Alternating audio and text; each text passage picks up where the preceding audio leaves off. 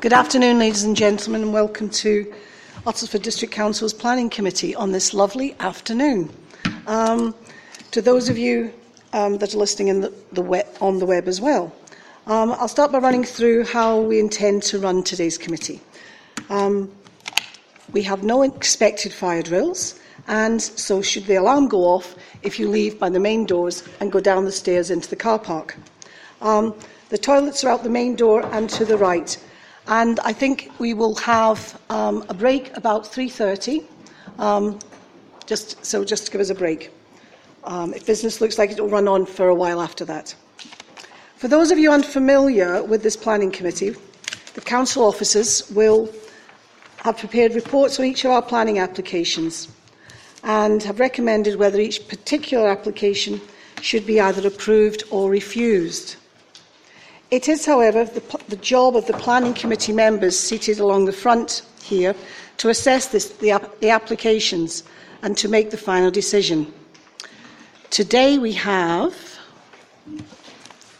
10 applications to consider. Therefore, for each application,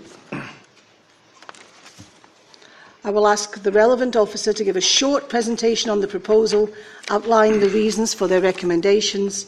I will then invite those of you who have already registered to speak on the particular application to present your views for a maximum of four minutes. The applicant will then be given the opportunity to speak up to their proposal and address any issues that have come up from the other speakers or the officer's report. Once we have gone through this, I will then open up the discussion to the Planning Committee members to make their points on the matter, to ask relevant questions of the officers before asking them to make a decision on the application.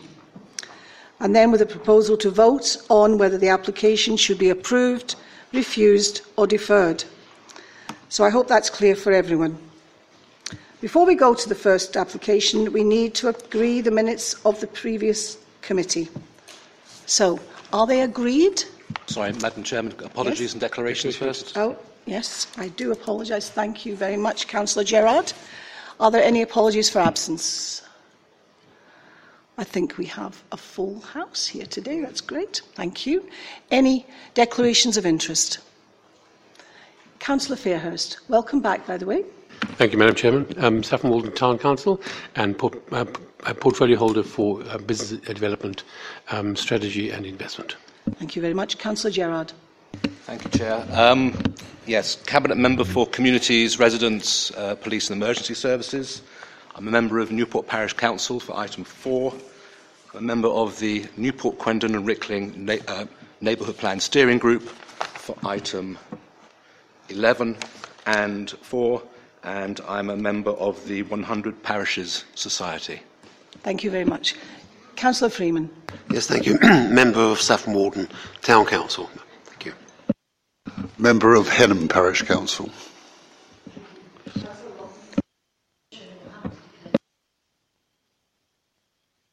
Thank you very much. Councillor Bagnall. Uh, member of Takeley Parish Council for item number six. And Councillor Storer.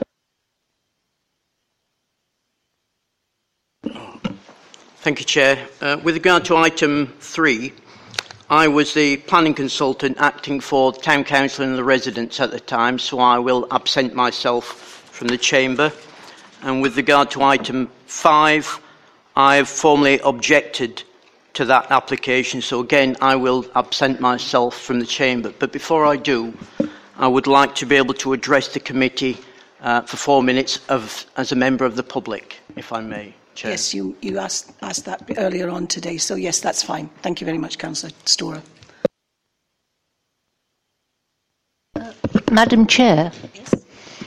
for the um, benefit of members generally, the 100 Parishes Society is more akin to the National Trust, provided they declare it in their register of interests they need only declare it again if a application should be for consideration that the society is actively involved in. Thank you very much for that clarification. Thank you. Moving on um, to the minutes of the previous meeting, to consider the minutes of the previous meeting. Are we content that they are correct? Yes. Thank you. Show of hands, please. Thank you. Thank you very much. I'll sign those at the end. Thank you. Now, oh, put, put that on. Are there any applications that have been withdrawn? Thank you, Chairman. Two, two applications of, of merit of, of relevance here. First of all, the application agenda item seven, uh, land to the north of Stebbing Primary School and the rear of Garden Fields and Parkside Garden Fields, Stebbing. That planning application has been withdrawn, so that matter will not be considered today. And, and secondly, on agenda item six, uh, UTT stroke 19 stroke 1583, land to the south of School Lane, Molehill Green, Takeley. Um, a matter was raised just before the meeting regarding, I think there has been some, some matters raised regarding notification. Although I'm sort of content the notification has taken place, I think we need to investigate that. So my suggestion is that at your discretion, Chairman, that that matter is, is withdrawn from the meeting, uh, from this meeting. And apologies for anyone who's come up for that particular item. Well, I'm content to withdraw that if the rest of the committee is. Are you? Yes? Yes. Thank you.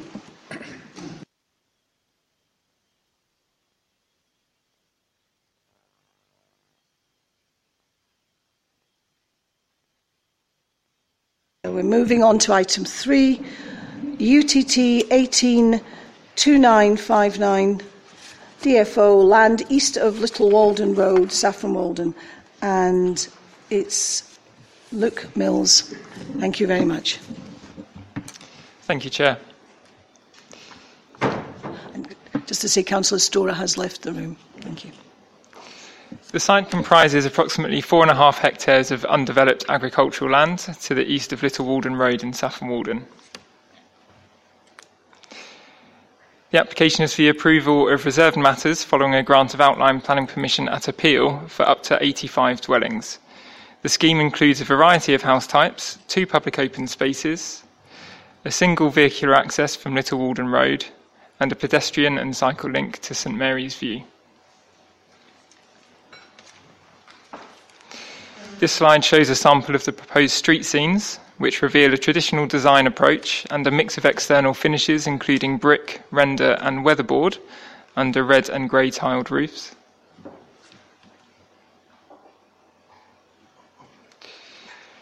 The applicant has submitted a number of artist impressions to better illustrate how the development would appear within its setting.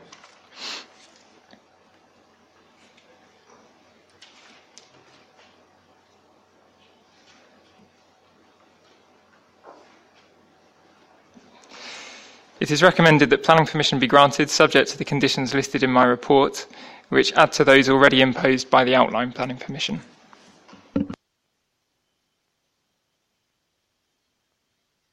Thank you very much, Mr. Mills.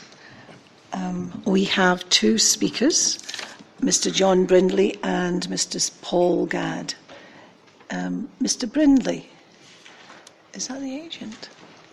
Yes. Oh, should I speak? Yeah, no, so, so Sorry, it should be sorry. Mr. Gadd first. Your name was first. Sorry, Mr. Gadd, please. So he has five minutes, this is the time. Yes.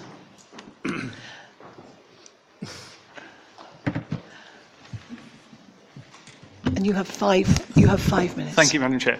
I was going to say it would be very helpful because the points I'm making are in relation to the differences between the scheme approved at the on appeal and the current scheme, and particularly the differences in green space. It would be very helpful in terms of making my points if it was possible to have the two plans up on the screen at the same time.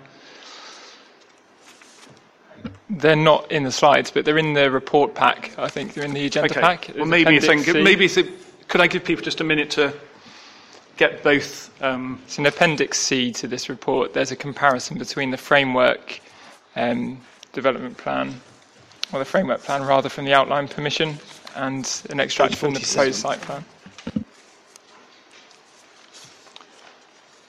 So there should be, so the, the um, appeal plan in the bottom right-hand corner says 6825L03J. So if, you, if people can have that, and so you can compare it with. Yes, it's quite a small That image, scale. that's from that revision J um, Yeah, okay. plan there. It's just an extract, so it won't have it in the bottom right corner, but it's referenced at the top. Okay, thank you. Thank you, Chair. Um, So I'm speaking on behalf of Saffron Walden Town Council. We're opposing the application on two grounds. The first, that some proposed homes do not meet national minimum space standards. The second is in relation to the dramatic reduction in green space between the approved permission and the scheme now pr- proposed. Dealing first with the failure of the two bedroom houses to meet national minimum space standards, the officer's report dismisses our concerns on the basis that UDC has not yet adopted the national standards. That's, however, only part of the picture. The national standards are a material consideration for you. Emerging Local Plan Policy D1 requires that new development should meet these standards, and the NPPF specifically requires minimum standards where, as in Uttlesford's case, the evidence shows there's need. All of these are material considerations. The report says the houses are only one square metre smaller, but that's a huge amount in this context of absolute minimum standards and small houses already. A standard kitchen unit or oven is 60 centimetres square, so one metre square is sufficient to accommodate three, almost three units. In the context of these houses, that's clearly material. It would be a simple matter for the developer to comply. Failure to comply, in our opinion, means the development breaches emerging policy D1 and the NPPF and means the development is unsustainable. Moving on to the um, second point, the site layout plans for the approved outline planning permission and the now proposed detailed planning permission are prepared to different scales and in different configurations, and the differences aren't necessarily readily apparent. We therefore wrote to all councillors over the weekend, attaching the two plans and noting the key differences, but I'll go over them briefly. The southwest segment, that's the one in the bottom right hand corner of the plan on the map, um, had a large area which originally accommodated the suds and the play area. The proposed scheme reduces this significantly and is actually less than 60% of the approved area. The missing 40% being given over to the pumping station, which is now in that corner, parking for it, and extra housing space. To accommodate this reduction, the play area is moved to the southeast segment, which is the top right hand corner, and it then occupies roughly half of the originally proposed amenity land. Harder to see at the southern end, which is the right hand side of the map on the screen, the approved scheme extends some way north and west in the northwest corner of St Mary's View. The current proposal builds on this part. Every bit of green space in the original approved scheme has been subtly reduced. Just as significantly, if you look at the approved scheme, all the way around the perimeter, a green belt was left, which was wide enough for a row of native tree planting, then a trim trail, and then a hedge providing a green buffer, which is important for ecological reasons. The proposed scheme scraps all of this. You can see it builds out right to the edges of the site on the west and east boundaries, with only a few choken trees in their place. None of these changes should be acceptable. The appeal decision specifically approved the approved scheme and the extent and type of green space or material to that appeal. You may be aware that the approved scheme originally proposed a restricted area of green space, the applicant, however, amended that scheme to include the greater amount of green space finally allowed, and when they appealed, they specifically requested the appeal be decided on the basis of the extended area of green space, not the reduced amount now proposed. They clearly believed that the difference in the green space between the two schemes was material to the appeal, and it clearly is. The inspector was careful to state that his decision was on the basis of the enlarged green space. Yet now you're being asked to approve a proposal which just throws this away. Not only was the green space area important to the appeal decision, the tree screening around the site, which is now to be discarded, was material to the inspector's conclusions on the landscape impact of the development. The double row of planting around the perimeter was identified by the inspector as a specific asset to the approved scheme. And at the appeal, both the applicant and UDC confirmed the great amount of green space was appropriate, and the applicant gave a Section 106 unilateral undertaking to provide it. In the inspector's weighing of the balances of the advantage and disadvantage of the approved scheme, he very clearly identified the amount of green space and the perimeter planting. The application was otherwise in breach of existing policy S7, and set against this were the um, advantages of the scheme, including this. The officer's report notes that UDC does not currently have adopted open space standards, but then abandons the issue UDC has a policy of requiring the provision of green space. The NPPF requires it, and it was a very material consideration in the appeal decision that the quantity and quality of green space proposed was sufficient. If you compare the current application with the approved scheme, There are no additional benefits to the proposed scheme. Each provides 85 new houses, which is the benefit of the scheme.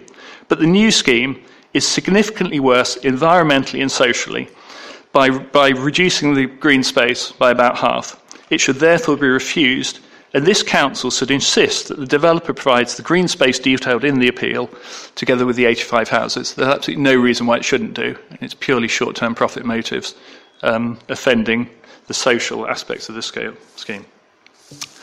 Thank you very much, Madam Chair. Thank you, Mr. Gadd. Mr. Brindley.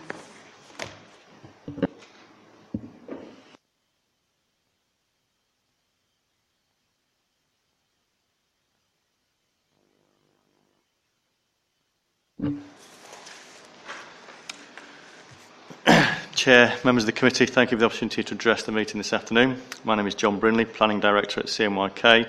We are the agents acting on behalf of Abbey Developments. The application before you is for reserved matters. Outline permission has already been granted, which establishes the principle of redevelopment of the site for residential development. Since the application was last at committee, we have, as the committee requested, amended the affordable housing types so that your housing officer is now satisfied. We provided a colour layout with 3D perspectives of the site to aid understanding of the proposals. We've also made amendments to the mix to make it more in line with your council's required mix as set out in the council's strategic housing market assessment. No objection is raised by the following Highway Authority, Essex Police, Lead Local Flood Authority, the Council's Ecological Consultant, Environmental Health, and Housing Enabling Officer, the Water Authorities. The case officer raises no objection and, his, and in his report sets out very clearly that the application meets all of the Council's policy requirements. The only statutory objection comes from the Parish Council. Again, the officer has clearly set out in his report that all of the issues raised by the parish are addressed in the application or that there is no policy requirement for it. Appendix C to the committee has already been um, set out, gives a clear indication that the proposed layout follows the indicative layout from the outline permission, and the open space provision is comparable, except for the equipped play area being moved so it's closer to the proposed link to the existing residence. On the basis that there is no objection from your officers and the case officer is recommending approval, we would ask that you endorse your officer's recommendation. Thank you. Thank you, Mr. Brindley. I'll open it up to the committee now. Councillor Freeman. yes, thank you, Madam Chairman. Um, I know this area well because it happens to be within my ward. I'm the ward council, one of the ward councillors for it, and I obviously support everything that Councillor Gadd has already pointed out. Can I ask, though, a, a matter of information? You showed us some elevations, and on those elevations, if you can go back to the slide, please. Yeah, on the top left-hand side, there are three-storey dwellings. I thought these had run into problems with the original application on the basis of the housing officer uh, some of them had, uh, maybe I've misunderstood that. I, I, had the impression that they'd been reduced in height. Can you uh, enlighten us? Sure, happy to explain. No, these, these are different units. These are the flats, um, so there were no problems raised with those. It was certain houses um, that were three story ones. That was what the housing enabling officer had objected to. Uh, they were affordable units over three stories. So, yeah, they're, they're different buildings. Okay, thank you. If I may, Madam Chairman, um, the loss of open space, the, the design that's being used is not the one that was approved at appeal, uh, and we didn't make any comments on it at first because, on face value, it appears to be a satisfactory design. On the other hand, on closer inspection, they sometimes say, the devil is in the detail. And uh, we had a quantity surveyor look at this in a rather more professional way. Uh, and the, the, point about this is that the uh, approved space, that is the one approved by the inspector on appeal, uh, had the open space of about 5,370 square metres. Uh, whereas this design, the one you see in front of us, is 3,372 square metres of open space, public open space. And that's a loss of 2,000 square metres, just like that. So that itself is significant because really this site doesn't have very much in the way of public open space. You may say, the developer may say, well, what about the bottom right hand corner of this, which is the, the southwest? Uh, but that actually is a balancing pond. Now, a balancing pond are there to fill up when it rains. And nowadays we have torrential downpour, as we know, and so balancing ponds do actually do their work, they do their job. Uh, but all you can use them for is you can plant them with wildflowers, and that's fine, and maybe a few bulrushes if it's sufficiently wet. Uh, but actually, you can't use them as public open space. Usually, they're fenced off, very firmly fenced off, because when it rains, they fill with water, and people will drown in them. And you can see examples of this uh, on again in my own ward, uh, Mortimer's Gate, which has a very large balancing pond in the middle of it, firmly fenced off because it fills with water when it rains. Uh, and also, if you drive into Newport on the north side, the Bloor Homes development has very large balancing ponds next door to the new roundabout, and they're there. Also, they will have to fence them because they will fill with water. So it's not public open space in the sense that it's available. You can look at it. I suppose you can throw disused fridges and televisions into it, but it's not something that you're going to run around and kick a ball in, and you will actually work hard to keep your children well away from it.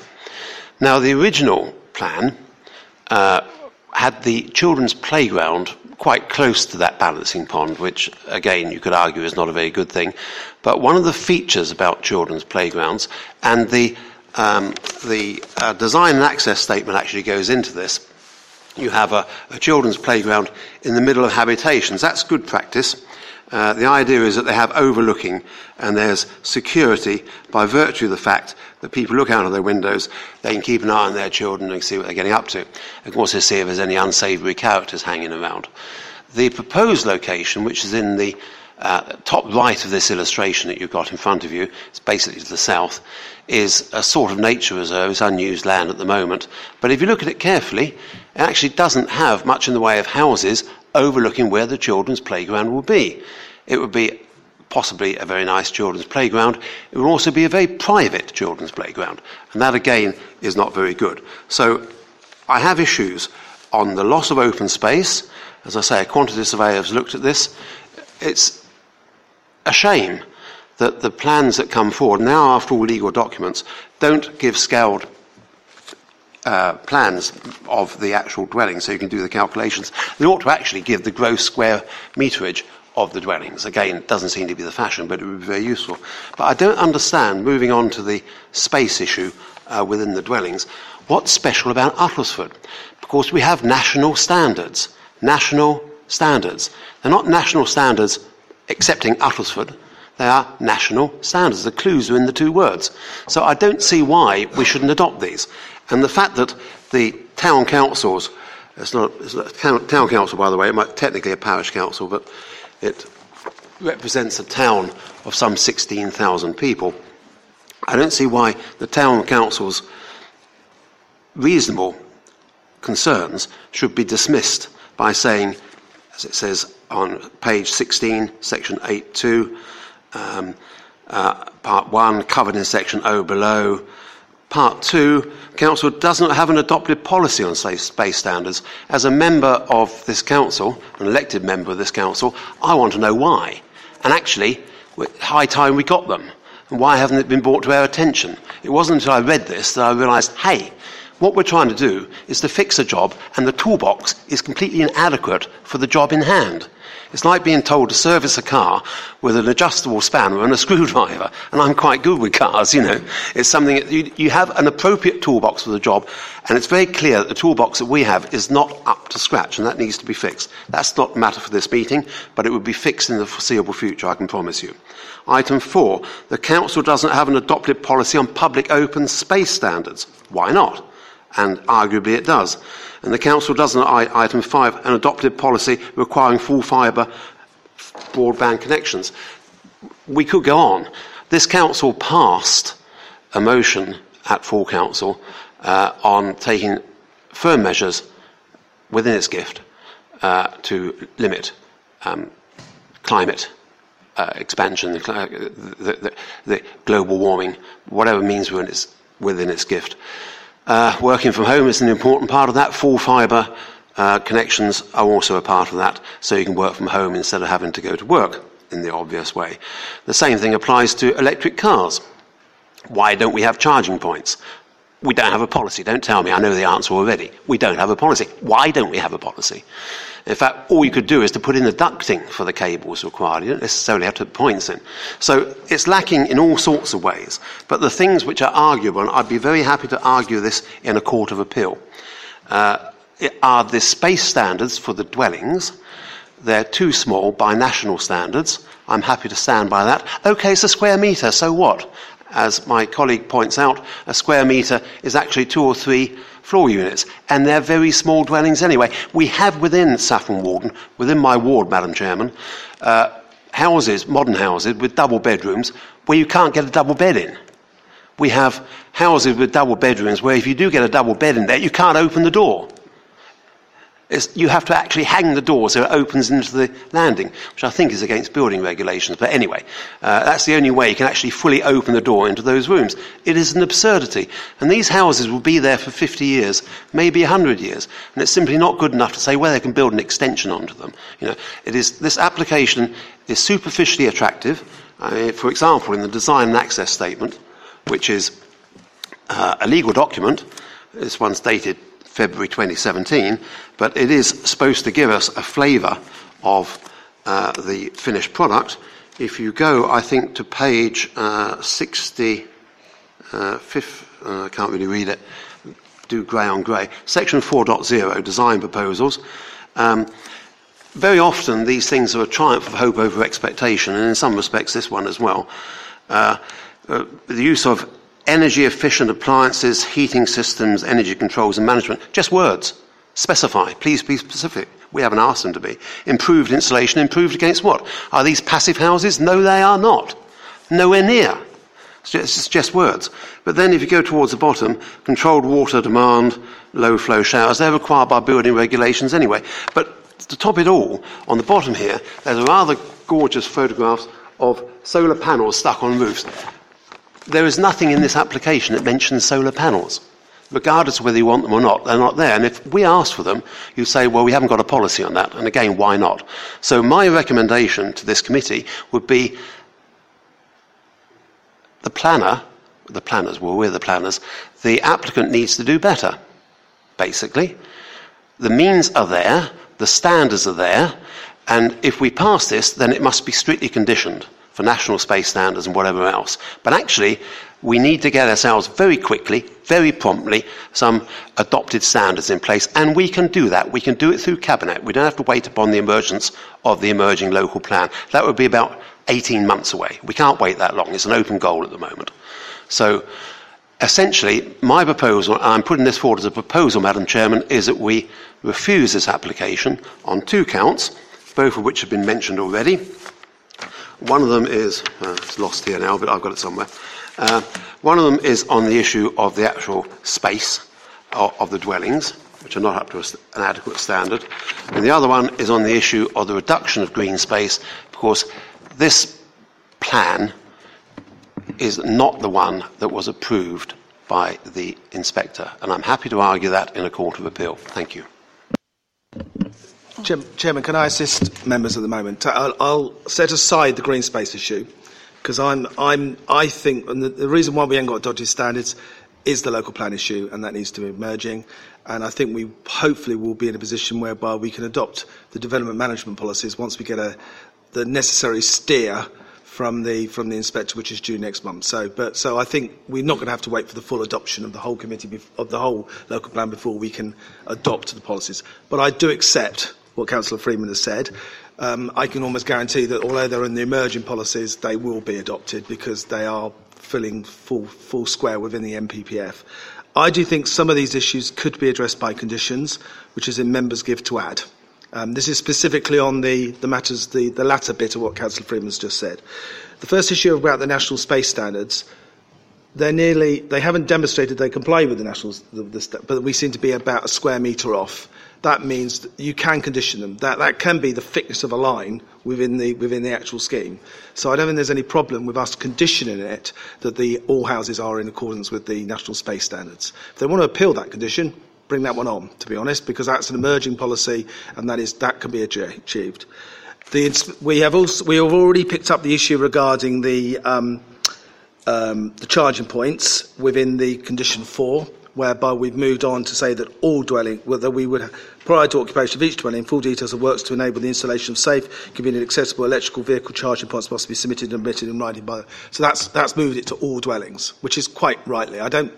I really don't know why we have to worry worrying about this because the developer should be doing it anyway in order to sell the properties. So it is within your gift, if you want to, to actually move that on in terms of picking up broadband connectivity. Your issue regarding the ducts, that could be put on as a condition as well. Again, that is putting it's actually putting the horse in front of the cart in terms of what's happening in terms of the emerging policies. We are going to be in that position. This time next year, that will be routine in terms of applications. I think the officer was quite right saying it doesn't, doesn't, it's not currently policy, but it's, it's not, it's within your gift to add that. That is, that is appealable if they want to, and I'm content to defend that on appeal if they want to appeal that condition. That covers broadband. That covers um, electrical charging points. That also covers national space standards. Um, there is an issue regarding um, uh, with regarding energy because we're actually told that we can't use planning to do energy standards. That is, the building control, building regulations has caught us up and overtaken us. But again, I'm not suggesting you do that, and I seriously request you don't put conditions on regarding energy efficiency, because that is doubling up with the building regulations full squarely. So a lot of those issues are within your gift to actually put on as conditions. Um, and so, uh, first, that I would I would seriously suggest you pick that point up first, and then look, go back. I'm not dissing the green space issue because I think that's potentially the fund, that, that seems to be the fundamental issue between the town council and us. But those other issues could be covered by conditions. Councillor Bagnall.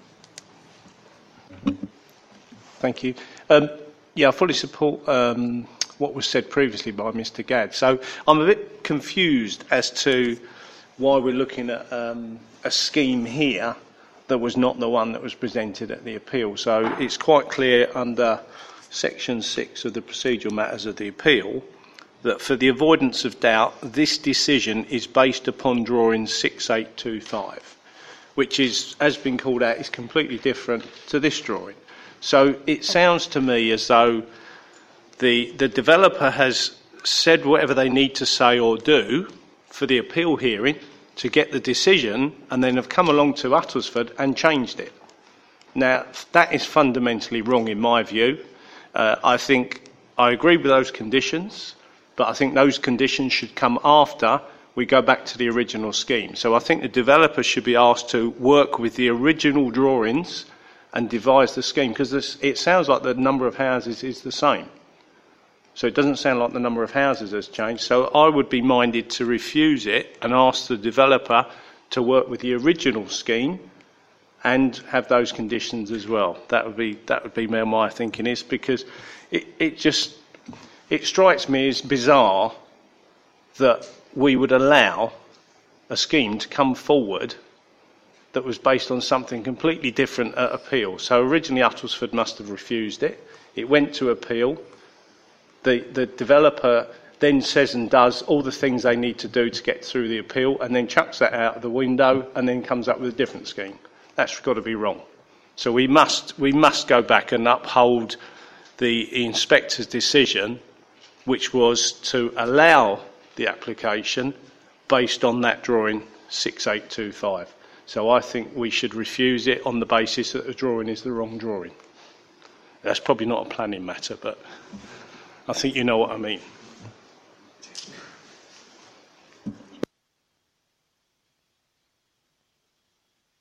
Councillor Gerard. Yeah, thank you, Chair. Um, yes, lots of things to think about here. Uh, I, I, also am disturbed by seeing something that was not in the original appeal decision. It does worry me. Um, looking at the original map that was uh, from the appeal, I, I wouldn't have a, a, problem on the on the issues here. Apart from some of the design issues already mentioned, happy to hear from Mr. Brown about the conditions that we can put in uh, that would solve a lot of those issues. I am also concerned that we're not adopting national standards. I still can't quite understand why a national standard is not something we can we must follow, but I, I, understand that there are differences of opinion in interpretation of whether we can or we can't, but let's just park that for a moment. Um, yeah, I mean, you know, the issue of the green space, I think that, you know, this was granted appeal, it's been sold on, the new developer basically is putting something else to us. We have to look at the sustainability of an 85 house development here on the edge of Walden, Little Walden Road, which I followed it from the early stages. I was always a bit dubious about it in, in the beginning. But here we are. We have to now decide whether or not this is sustainable. Uh, that's our duty. Um, is it, does it meet the standards of sustainability? Well, okay, we, we know what the benefits are 85 houses, affordables, some jobs while they're building these things, etc. Um, Mr. Gadd's comments regarding the, the impact on, on the social side as well as the environmental side, something that I think we should consider. Does it meet, does it meet the social needs? Does it satisfy the social third of our sustainability equation? Um, with the original plan, I would probably have said yes. With this plan, I'm afraid I have to say no. And I think that we, I know that plan, our planning team are always conscious of the issues of appeal. Uh, fully appreciate that. But we are here to uh, enforce sustainability. That is our mantra. That is the mantra that's given to us by the NPPF. And I don't think that what's presented to us in this proposal is sustainable.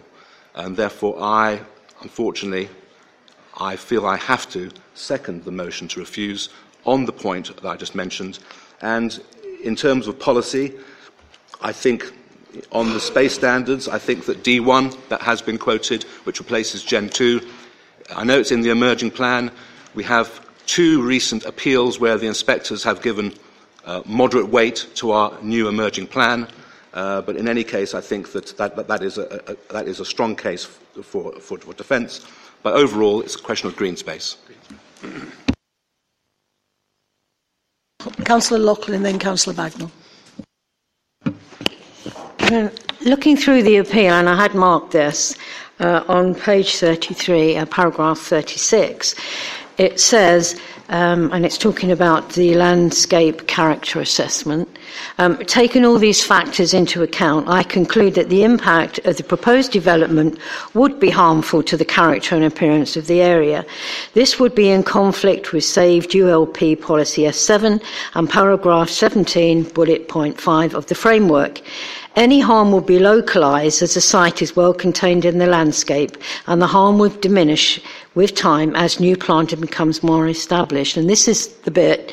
Nonetheless, the identified harm weighs against the proposals of the planning balance. Now, that speaks volumes to me. That is the inspector saying, don't like this. Uh, certainly, this part of the landscaping that everybody's mentioned so far. And I think I tend to agree. Also, um, uh, on uh, page 32, it says the woodland, and nobody's mentioned the woodland.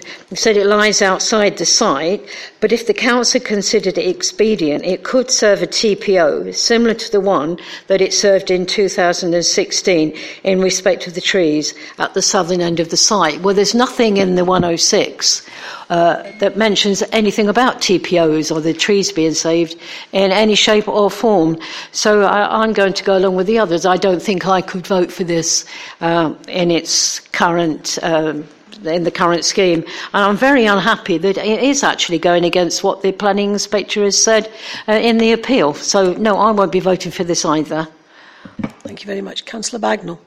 Uh, it's a question for the officer, um, and you might not know the answer to this one. So, I was doing the maths. So I've heard that we've had a reduction of over 2,000 square metres of open space, and I've heard that the, some of the properties are smaller than they should be, and yet we've got the same number of houses.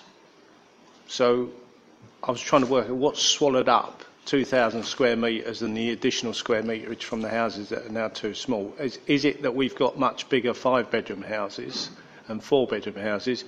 in which case that doesn't really help our, whilst it's a number for our housing supply, in terms of the overall uh, national picture, we should be doing more affordable housing.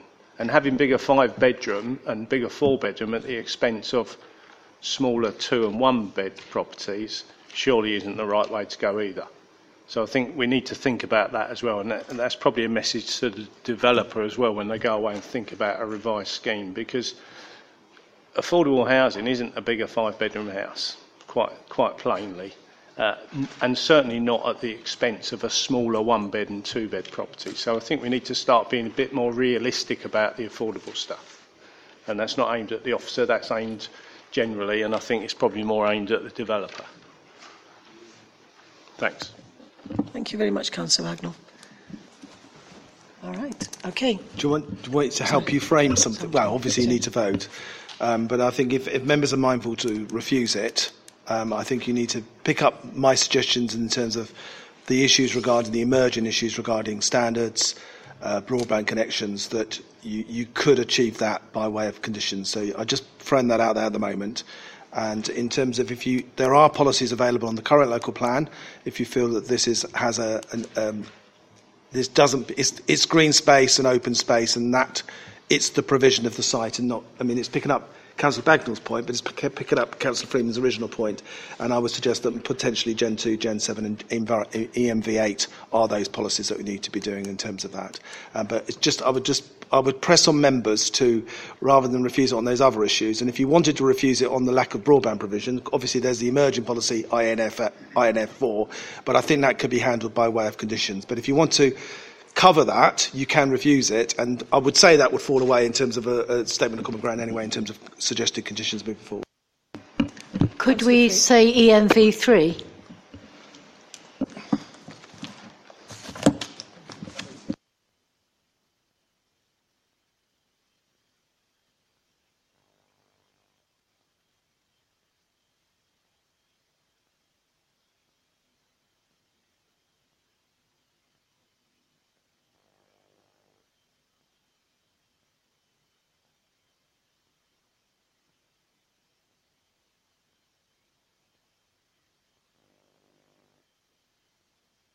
That's more press where you've got an existing open space that's been lost. Well, it does say the loss of traditional open spaces and other visually. Yeah. Yeah, I've got it here. no, that was a question rather than a challenge, to be honest. And members satisfied that that goes beyond just the loss of existing open spaces. Um, but it's, it's visually important spaces, groups of trees, and fine. I think you could. I think you could add in ENV3 looking at that, yeah. Sorry for those. Uh, shall we call in the audience? I don't know what's gone. Um, the loss of traditional open spaces, other visually important spaces, groups of trees, and fine individual tree specimens through development proposals will not be permitted unless the need for the development outweighs their amenity value. And I don't think it does, does it? So ENV3? It has to go to Richard, to see what he says. Well, it's concerning that. You, can you show us a, a, plan, please, which incorporates uh, the woodland, which is not on this uh, image that you have in front? Uh, yes, okay. Extreme right of the picture, there's a tongue of woodland, which is actually uh, untouched for 50 years. You can't even easily get into it. Which means it's quite interesting because it contains all sorts of interesting wildlife, including allegedly barbastelle bats, which I'd never heard of, but they're quite rare and they're apparently in there. Um, anyway, uh, it had a, a, a, preserva- a, tree preservation order put onto it by the planners. Obviously, it has to be preserved, and so the section 106 at the very least should state that, or the conditions yes. should state that. Otherwise, um, it'll just vanish and sort of get used. So, my feeling is, sorry, my, my feeling is that uh, an application needs to be as good as it can be when it comes to us. It's not our job to mend applications. Uh, conditions are sort of things that, in a way, give us a workaround. And the strong presumption is in favour of development. And we have targets to meet, and we're at the moment behind them. But that's not an excuse for bad development. And it takes, these houses will be there for 50 years, they'll probably be there for 100 years in some form or another. The planning consent will last forever.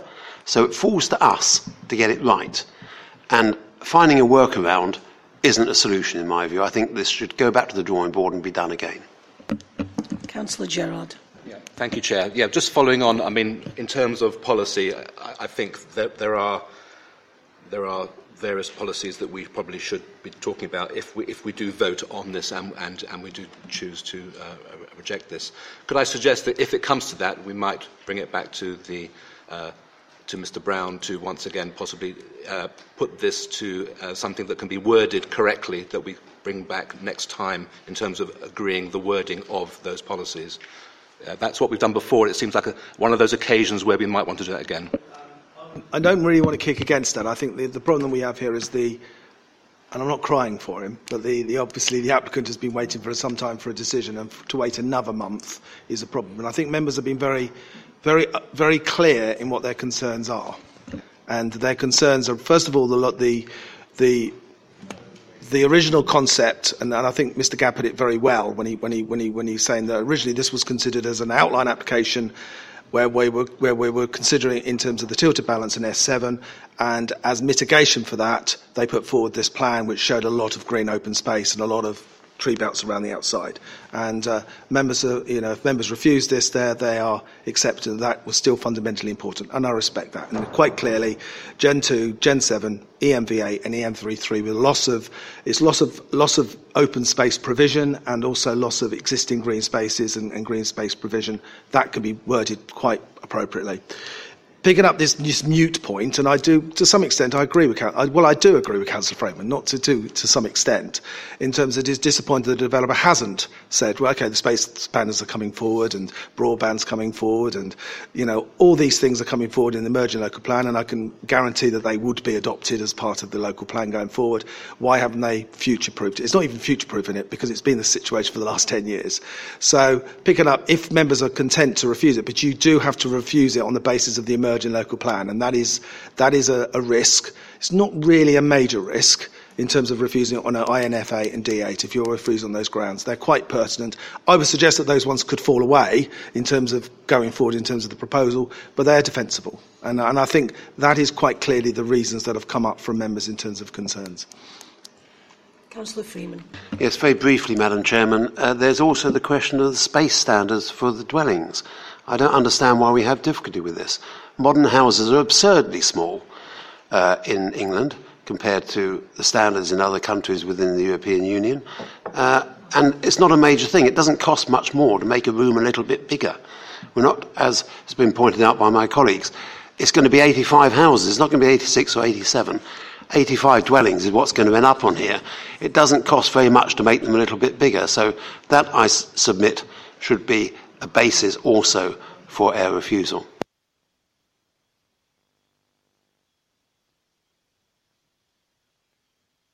It's a similar issue. It's picking up the fact that you're picking up an emerging policy, and and and you know, and it, I would suggest that it's if you're adding that as a third refusal reason, because I think it is different from those other ones in terms of provision. You're sort of indicating that they haven't demonstrated that these developments can be up to the standards, which is contrary to. I'm trying to work out what policy that would be um, in terms of the in terms of the, the, the, national standards. Obviously, I'm not as familiar with the emerging local plan as I am with the current local plan. Um, I'm trying to see what condition. Unless you want that reference back straight back to the NPPF, I think that's probably the.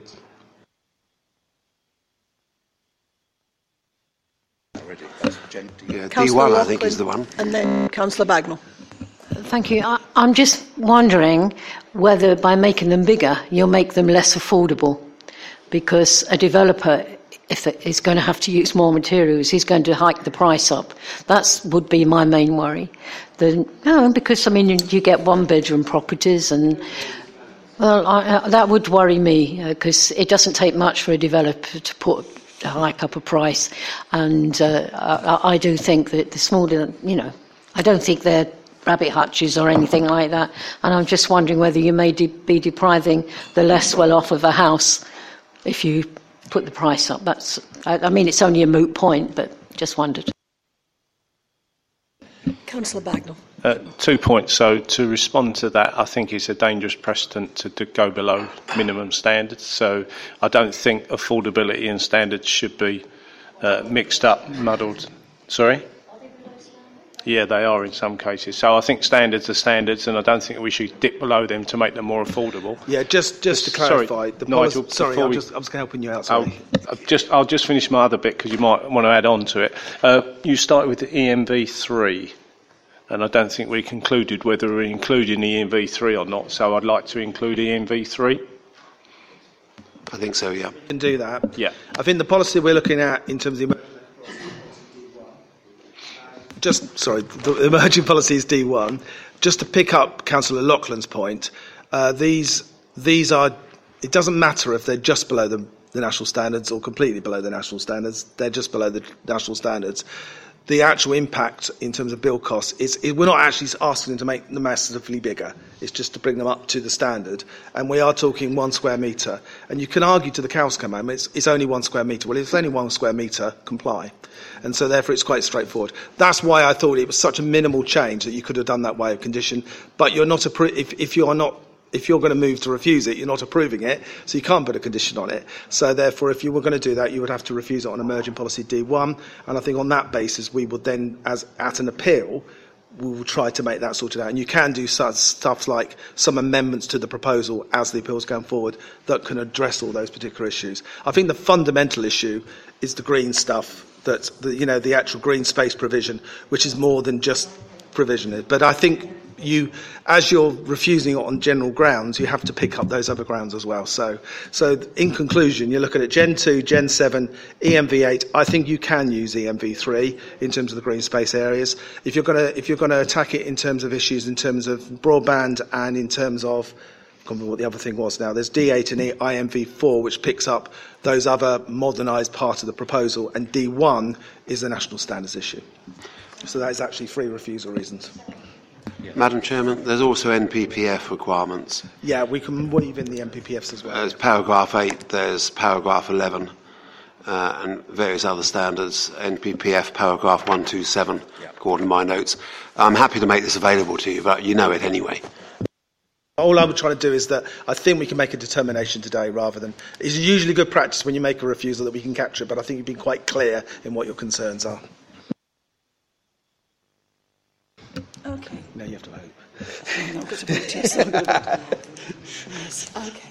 So, um, we have a proposal for, proposed by Councillor Freeman and Councillor Gerard seconded. Therefore, um, I'd like to take this proposal to a vote. So all those in favour of the proposal, thank, I was, I was just about to say that, the, take the proposal to refuse this application. All those in favour of the proposal to refuse, please. One, two, three, four, five, six, seven, eight, nine, ten, eleven. Refused unanimously, Madam Chair. Thank you. It's 12. It's actually 12 of us.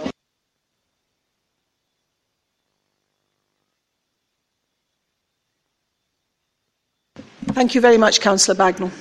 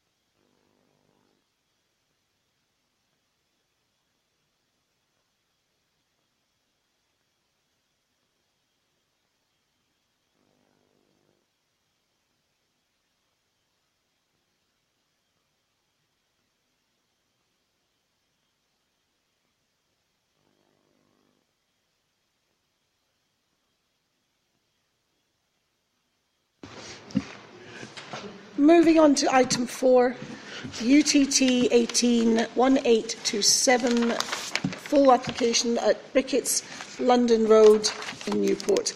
Um, just before I ask you to start, um, colleagues will remember that this was the one that we couldn't access this morning, and we and we decided that we weren't going to ask ourselves to um, jump over the five bar gate.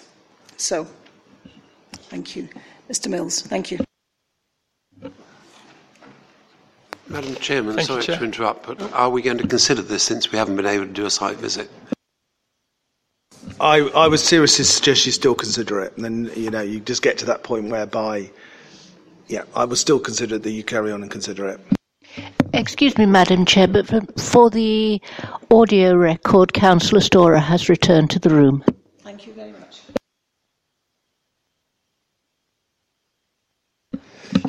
Thank you, Mr Mills. Okay, thank you, Chair. The site is located off London Road in Newport and comprises a detached house and its grounds. Adjoining paddock land is in the applicant's ownership but does not form part of the application. The application is for planning permission to demolish the existing buildings on the site and erect 20 dwellings, eight of which would be affordable homes in accordance with the Council's policy. Access would be via a remodelled access point off London Road. The principle of residential development has already been accepted on the site, planning permission being granted in 2016 for the erection of 11 dwellings, including two affordable homes. This slide shows a sample of the proposed street scenes, which reveal a traditional design approach and a mix of external finishes, including brick, render, and weatherboard. It is recommended that planning permission be granted, subject to a Section 106 agreement to secure the affordable housing provision, as well as the conditions listed in my report.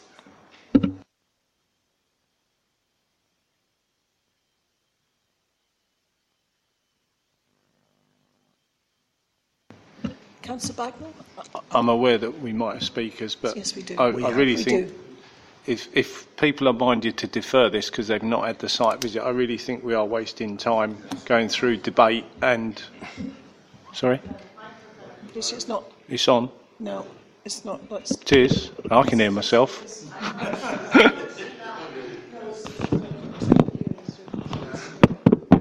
so I, I just think we're potentially going to spend 45 minutes debating this. And if you've not had a site visit, uh, and if there are objections, part of the process is that we should have had a site visit. So you're probably out of process. So I really think you could be just wasting Can I, 45 I, minutes. I would disagree with that because, with respect, Councillor Bagnall, you weren't there for the site visits anyway, and you would not have been disqualified from making a decision today. No, I understand yeah, that. so therefore, I don't think. but people members- would have expected other No, I think committee members, need members to, to be members have visited the site, and the only thing they've unable to do. I'm not saying it's not significant, but members have not been able to go onto the site. The significant considerations regarding this application, I don't want to fast forward this.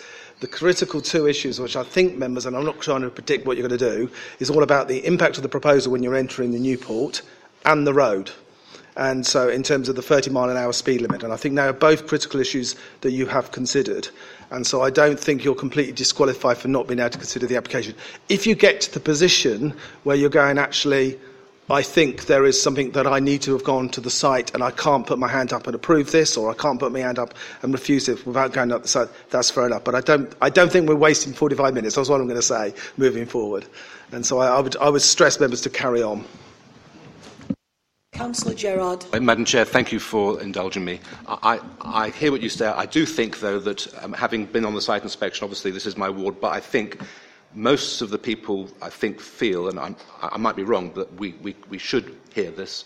I don't think this would, I don't think we would be incapable of coming to a decision on this, but I will obviously let other people speak. But I, I think we should do this. I, I don't see any reason why we should defer. Oh, thank you. Thank you. Councillor Loughlin. Last Sorry, one. I know I'm a pain. I know I've always been a pain. But the thing is, if somebody's sick and they can't make the site visit one morning, but they can make the meeting, I mean, we have other ways. We have the officers' report. And in fact, previous committees, some people have never bothered to turn up to site visits because they think they know the district so well. And I won't name any names. So it would preclude, it could preclude people from making a decision when they haven't been able to make the site visit, but they have other means to judge. So that's all I'm saying. I may be right, that may be wrong. I don't know. Perhaps Elizabeth, as a legal officer, may enlighten us. there is no mandatory requirement for there to be a site inspection by members of a planning committee. It is desirable and sometimes can be extremely helpful, but it's not mandatory. Thank you. Um, we're not supposed to be having discussion. Councillor Pavitt, and this is the last one I'll take. Thank you. Thank you, Chair. Um, from what I saw at the site, um, albeit from the exterior No. of the site. We've got to hear No. the speakers first. Speakers first. Oh, sorry. Yeah. I thought you, you had an No, answer we hadn't. already. No, no this, is, this is what's got confusing now. No, thank you. It's Excuse fair- me. but- no, no, but I should also add that it was the right moment for Councillor Bagnall to raise that as an issue. Yes, if I can confirm, Madam Chair, this was essentially a point of order and it's now been addressed. Thank you. Thank you. So going back to where we were, um, we have three speakers, Councillor Hargreaves, um, Judy Emanuel from Newport Parish Council, and Peter Stocking, who's the agent. So Councillor Hargreaves, first of all. Oh, sorry, no, I didn't know. Sorry, hello. All right, okay. Judy Emmanuel from Newport Thank Parish you very Council. much. Is this on? No. Okay. So um, I hope it's okay. I didn't have access to a memory stick to bring along the um, the map in electronic form. So I was I was hoping that you would indulge me and, and let me um, show you the map in paper form. So I've handed out copies. Um, if you if you feel that's inappropriate, I'm I'm very sorry. Okay. So. The principles of, of development on this site was established by the approval in 2016 for 11 houses. The question, therefore, is not whether to allow development here, but to determine what volume and form is appropriate. The Brickett site is at a prominent location at the development limits for the village, and any permission for this site should consider the vi- visual amenity of its countryside setting. The transition from open countryside to the built environment is an important characteristic of a li- traditional linear settlement such as Newport. This proposal is a marked departure from the style and scale of existing development. The buildings are two storey and so close together that undercrofts are required for the development to adhere to parking regulations. Although the plot size of this proposal is approximately one hectare, the usable area, because it is very close to the M11, is only 0.72 hectares. The housing density for the developed area is therefore higher than 20 dwellings per hectare, which is above that recommended in the Essex Design Guide. Both the emerging local and neighbourhood plans give strong weight to the design guide, which says the correct context for detached and semi detached houses is at densities of less than 20 dwellings per hectare. The high density combined with the undercroft parking is more suited to an urban environment and is not appropriate for a rural village. This proposal is also significantly larger and deeper development than those along the rest of London Road. The rear building line was maintained in the 11 house plan, which you'll see at the front of the pack, but is now totally lost in the 20 house proposal. The front of the new houses would be level with the rear of the existing building line. We're therefore concerned that the approach to the village from the south would appear as a large suburbanisation of our rural settlement. The existing dwelling on the Brickett site is a bungalow, as are most of the properties on the south side of the Spinney. The roof levels are consistent with each other and low level throughout. All of the properties as you progress along London Road are either bungalows or detached dwellings set back from the road, increasing in scale as you move closer to the village centre. In the 11 house proposal, the new properties are separated from the spinney by the road within the site, resulting in a significantly lower likelihood of overlooking and overbearing. In the 20 house proposal, there is one bungalow. The rest are all two story properties, some of which back directly onto the existing bungalows. Whilst the developer may have adheres, adhered to building standards in terms of windows overlooking the spinney, the issue remains that the scale and mass of the buildings in such close, proximity to the bungalows will be overbearing, particularly for those living in 4A, the spinney, who would be hemmed in on both sides of their garden by two story houses. This is contrary to Gen 2 of the local plan and Policy D1 of the emerging local plan, which states proposals for new development should seek to optimise the capacity of the site by responding appropriately to the scale, character, and grain of the existing built form. Also, that proposals for new development should demonstrate how they respond to and enhance the amenity value of an area through considerations of matters such as overlooking, natural light, microclimate, outlook, and amenity space. It should also be noted that the developer of this site retains an option to develop the other half of the plot. Newport Parish Council are concerned that permitting the housing density proposed will set an unacceptable precedent for yet another large high density estate distant from all village facilities. Looking at Newport more broadly, in the emerging local plan, 344 dwellings were planned for all of the key villages in Uttlesford. Newport was allocated 94 of these. In fact, since 2011, permissions have been granted for a further 522 dwellings in Newport. This has already caused harm to the village's identified nature, character, and location. Permitting further speculative development without a clearly defined need for these additional properties is unnecessary and inappropriate. The map shows the extent of recent development in Newport. Blue indicates the extent of the village in 2011, yellow is the permitted development, and red is the appeal sites. Since 2011, 169 additional affordable or social housing properties have been permitted in Newport. While additional social housing would be beneficial, it is not critical in, in, the scale of that already permitted, or sufficient to offset the high density and mass of this development, which would represent overdevelopment of the site. In conclusion, this proposal would have an unnecessarily high adverse impact, both in terms of landscape character for the entry to the village, and particularly to those living in the Spinney through the scale and mass of the proposed development. The increase in social housing provision is not sufficient to warrant the increase in density, and the precedent that this would set for the adjoining plot of land would be unacceptable. Finally, it's worth noting that as part of a recent appeal decision in Newport, the inspector observed the following points regarding the recent development of Wick and Lee. Owing to its urban form and materials, this development appears as a disjointed protrusion into the rural landscape and displays little integration with the rest of the village, its incongruity serves to emphasise my concerns at the sensitivity of the landscape to change and the harm that can be created by modern development that fails to integrate into its surroundings. Thank you very much. Thank you. Councillor Hargreaves.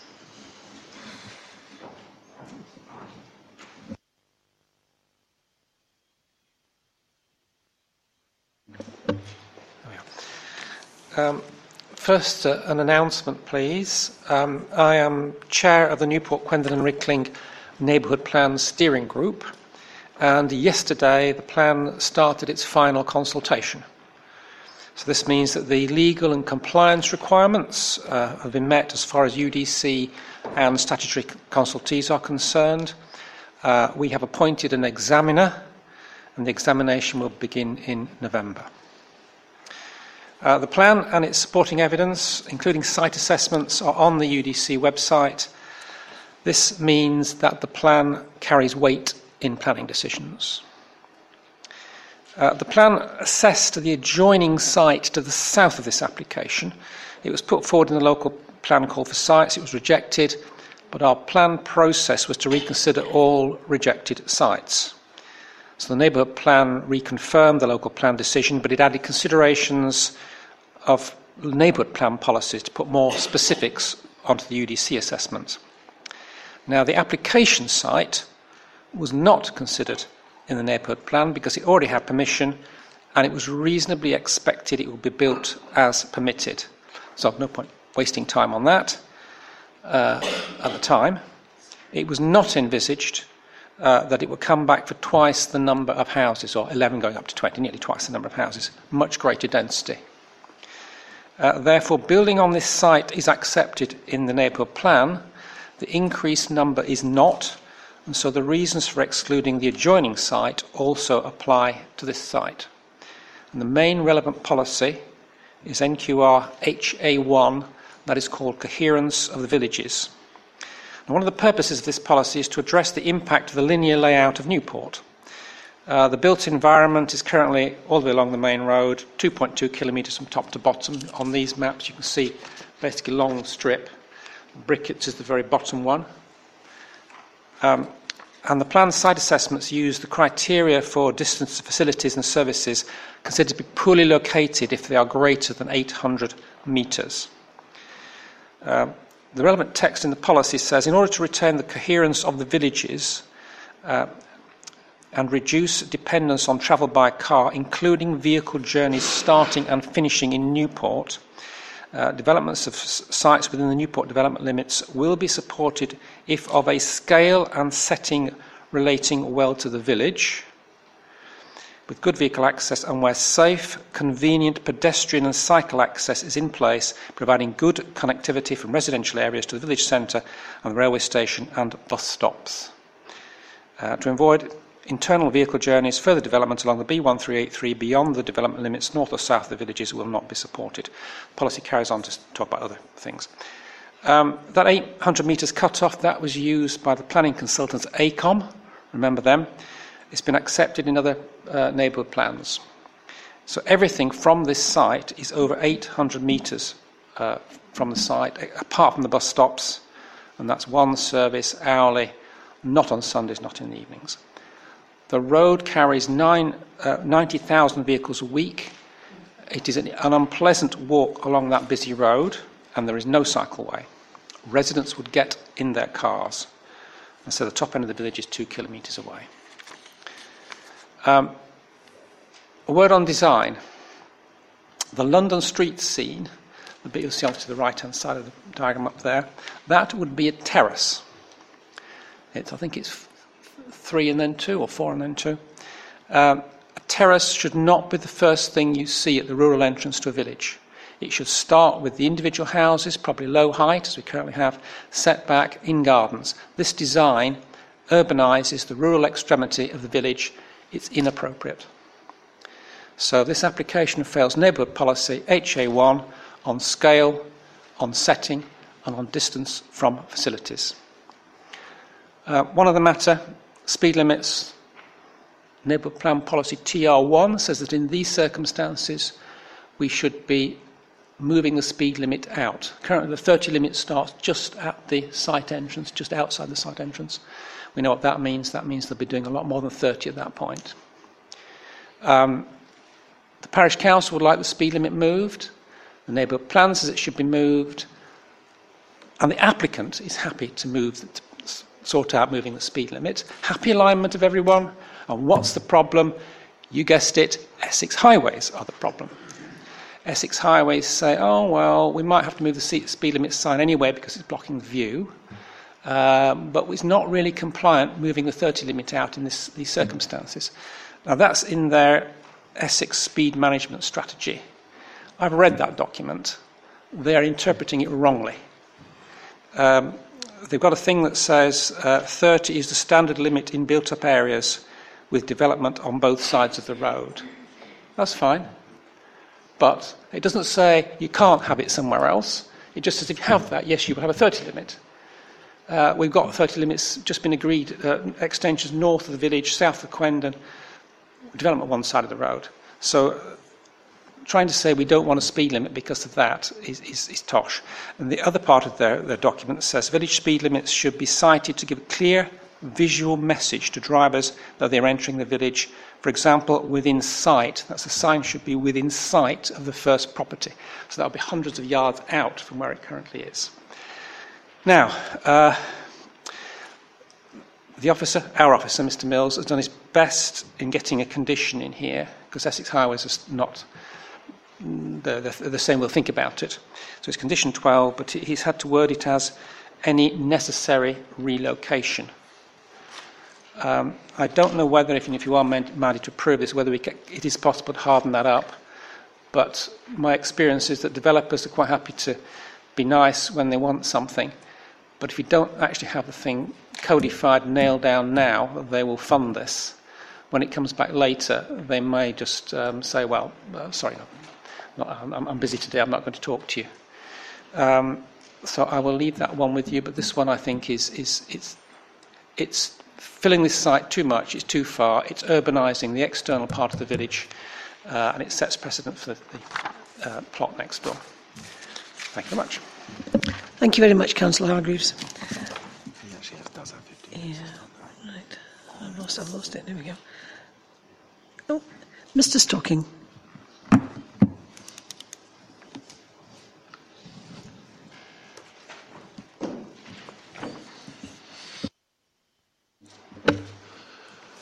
Firstly, can I apologise for the um, breakdown in communication this morning um, and the lack of access after two years working on this, then to not open the gate to let you in um, is um, not the best policy. And I apologise. It was a genuine lack of misunderstanding or lack of communication, and um, obviously you're welcome there any time. So to start, good afternoon. Thank you for the time. Um, I'm Peter Stocking. I'm managing director of Res- Enterprise Residential Developments. We are the owners of the land uh, known as Brickets, but I would just clarify we are not the owners of the southern part, which is, is rightly so under an option but that was due to discussions that were had just before the local plan was um, um, submitted, um, and obviously subsequently that parcel of land was removed, and hence why that option was there. But just to clarify that. Uh, we are developers of small bespoke residential schemes based locally in, in Whittlesford. We've had commitment to this area for the last 25 years, and we've recently completed four other schemes in the Uttlesford district. The site has the benefit of outline planning, as you know, permission uh, for 11 units, of which 20%, two units, are allocated for affordable. The site is also included with the emerging local plan, and consequently, as is acknowledged, this site will be developed for housing in some form or other. The indicative sketch prompted by the original landowners that formed part of the outline planning application shows a scheme comprising nine, nine large to very large open market houses alongside two small affordable houses. Knowing the local market as we do and acknowledging the constraints of the site, it is our professional opinion clear that the scheme proposed by the outline application did not represent the most appropriate solution for the site. We have therefore, proposed an alternative scheme which includes a larger overall number of units but ensures that these units are appropriate for the site, the market, and we believe the village as well. The proposal before you is for 20 units, but it comprises two and three bedroom homes, one of which is a bungalow, up to a maximum individual size, unit size of about 1600 square feet, with values set accordingly. Although the number of units has increased by nine, the actual area of built form has increased by only 25%. Of that 25%, only 5% relates to open market units, with the balance of 20% relating to additional affordable units. Of the nine additional units proposed, six will be affordable.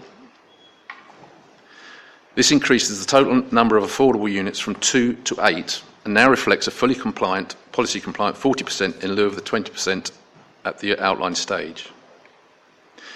These figures hopefully dispel any suggestion that our motives for this new planning application are about increased profit for the scheme and make it clear, I hope, that the motivation is to avoid building something that is inappropriate for the location with the housing values that are more affordable anyway. Uttlesford Housing Team have confirmed that the proposed affordable units are acceptable in terms of size and tenure and that there remains an, an, a need for them in this location. We are in discussion with the housing team about the potential for Uttlesford to acquire these units. We would also reassure that, um, the Parish Council um, that we take the question of sustainability seriously, as with our other projects, and we will be looking to improve on the standard levels of requirements, including, as has been mentioned, the provision of such things as electrical charging points. We note the, the Parish Council have also raised the point about the planning history for the site. They highlighted that prior to our involvement, an application for 25 units was submitted on the land covered by this application, as well as the adjacent paddock land. This application, as I mentioned earlier, was subsequently withdrawn following discussion with Uttlesford planning team, despite the pressures caused by the lack of five year housing land supply, and is no longer included in the emerging local plan. So uh, the issue of precedent, we, you know, that's, I guess that's superseded by the, the plan and everything on its own merits. As a point of interest, as part of our original application, in agreement with the proposed uh, proposals from Uttlesford Housing Team, a reduced 20% allocation of affordable units was, was included, based on, those, um, based on those units being adapted for people with specific needs. This was something that the Housing Department was keen to promote. With the cost of providing these specialised units being considerably greater than the standard affordable housing, the consideration was that the loss of four standard units would be offset by the major benefit of providing the adapted homes. Ultimately, however, the question of whether the cost of the additional four affordable units equated to the to the value, as I call it, of, to the community of providing these specialised units, and it was not considered strong enough reason to depart from the strict, strict adherence to policy, and consequently our application was revised back to providing the compliant number of standard affordable units. This does seem to be an opportunity missed and perhaps something to consider for the future. However, we remain keen to look at ways of providing assistance, perhaps allocating two dwellings in, in, to accommodate special features, and we would welcome further discussions uh, on this regard with our housing and planning teams. Since submission of the application in July 2018, we have worked closely with, the, with Uttlesford planning and housing teams. We've engaged imme- with the immediate neighbours to agree sp- solutions to specific requests where we can. We have presented to the parish council and their represent- representative working group on two occasions, and we have at all times endeavoured to be flexible in an attempt to provide the appropriate solution for this important edge of village site. Regarding this important point, which was mentioned earlier, with the site being on the edge of the village, um, hopefully you've seen from your site visit earlier today, or your visit to the site, that the, emerge, the existing hedging along B1383 provides a significant degree of screening of the site from the main road, and the landscaping to be agreed as a condition to any approval will only help to enhance this. We believe this should address the parish councils and obviously your concerns about the visual impact on approaching the village from the south. We note the comments made by Councillor Hargroves about the extension of the 30 mile hour zone and would be happy to work with the Parish Council and anyone else to address and the, the, the issue with county highways. As I mentioned earlier, this site has the principle of development established. It is now a matter of extent and appropriateness and delivery. And I hope that you will note that the points we have, I hope you note the points we have made here. With an approval today, we can proceed to, these 20, to deliver these 20 units over the next 15 to 18 months, employing our in house construction team and providing contribution to the much needed housing, uh, housing numbers in the district. Just to conclude, if I may, the, I would just like to emphasise the amount of time and effort that goes into getting an application for 20 houses to this point in the proceedings. Um, we always endeavour to do the right thing as a company and engage with as many people who want to be engaged with. In the last two years, since, uh, well, since we got involved, we've done the survey work, we've had consultants engaged, they deal with all the detailed design. That work that then goes to the council's consultants, it's critiqued, there's discussion going backwards and forwards between the consultants, and ultimately they arrive at solutions which, as is reported in the, um, the office's report, there is a solution to all of these issues that have been raised. We've, we've also been liaising with the neighbours. We've engaged with all the neighbours in the Spinney. Some have res- responded, and those that have, we've, we've met. We've dealt with their particular um, issues, queries, and have agreed in some situations about how, deal with, how we deal with the hedging, how we deal with the trees, how we improve their sunlight into their gardens. They seem content with that. I know one of the neighbours is concerned about overlooking, but that, I believe, is addressed by the more technical issues of, of the sections. We've liaised with the housing team, uh, read the proposals for adapted units, and then we've gone back to the standard units, and we've agreed the mix, the tenure, and indeed the need for those, those units. So all of this is then concluded in, in the report that you have before you with, with a rec- recommendation for approval. We do have some sympathy with the parish council, and we're very aware that, that um, Newport has, you know, got a lot of development and presentations for development, applications for development ongoing. We do have sympathy, but as I've heard in this chamber many times, each scheme has to be dealt with on its own merits and hopefully, when we look at this one, we can see a scheme that has been vetted technically, has had very little adverse comment about the, the scheme itself, about the design of the scheme itself. It's very sustainable location and provides eight affordable houses. And by virtue of the, what we've done with the proposal, more afford, houses of more affordable values. Um, and that's all before we need to even talk about the, the number of housing, the five year land supply, and that sort of is- those sort of issues. So, if I may just conclude and say thank you for your time and um, look forward to discussion. thank you very much.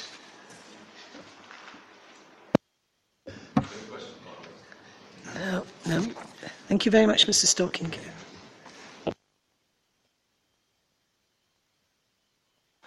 I'll open it up. Councillor Gerard. Thank you, Chair. Um, first of all, can we just point of, of accuracy in page 55, item 9.15? I do believe that Councillor Hargreaves is not correct when it says no objections. I thought I heard him object to this application.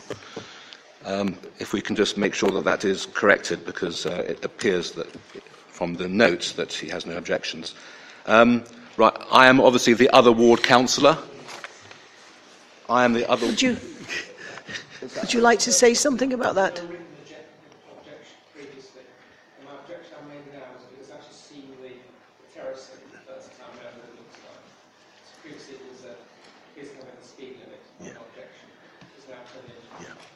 Thank you. Thank, thank, you very, thank you very much. So my co-councillor, my co-ward councillor basically objects. Um, yes, as I said before, as, I, I've, declared, this is in my ward. Um, I'm also on the neighbourhood plan steering group. Um, and as I have also declared, this is a, I'm on the parish council, though I have not been involved in this application at all. Um, there are benefits here. I mean, there is, an, there is a, a, a, principle of development that's been, been agreed.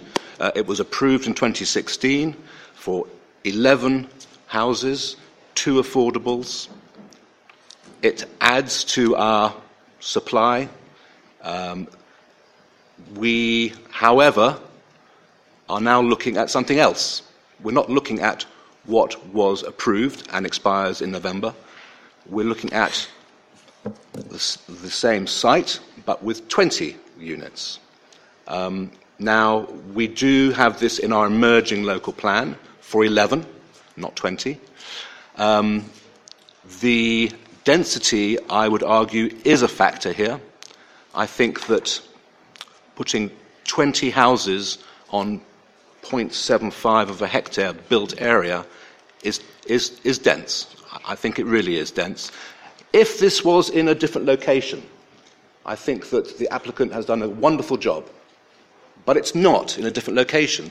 This is a, this is a green, essentially uh, adjacent to the entrance to Newport from green, open countryside coming from Quendon and Rickling. It's the first thing you see as you drive into rural Newport. This site on the left hand side currently a lovely bungalow in a rural setting, to put in this proposal with 20 houses of this density on, facing onto the London Road, which is the entrance into Newport, I believe is absolutely unacceptable. I do not believe it, it complies with our policy. We have a policy in our local plan, Gen 2. It does not comply with Gen 2 it does not comply with the emerging neighbourhood plan, which was Reg 16 yesterday. We know that it carries some weight, not a lot, but some. Uh, NQR HA1, as we've heard, it does not comply with that policy. It is over 800 metres from any amenities at all.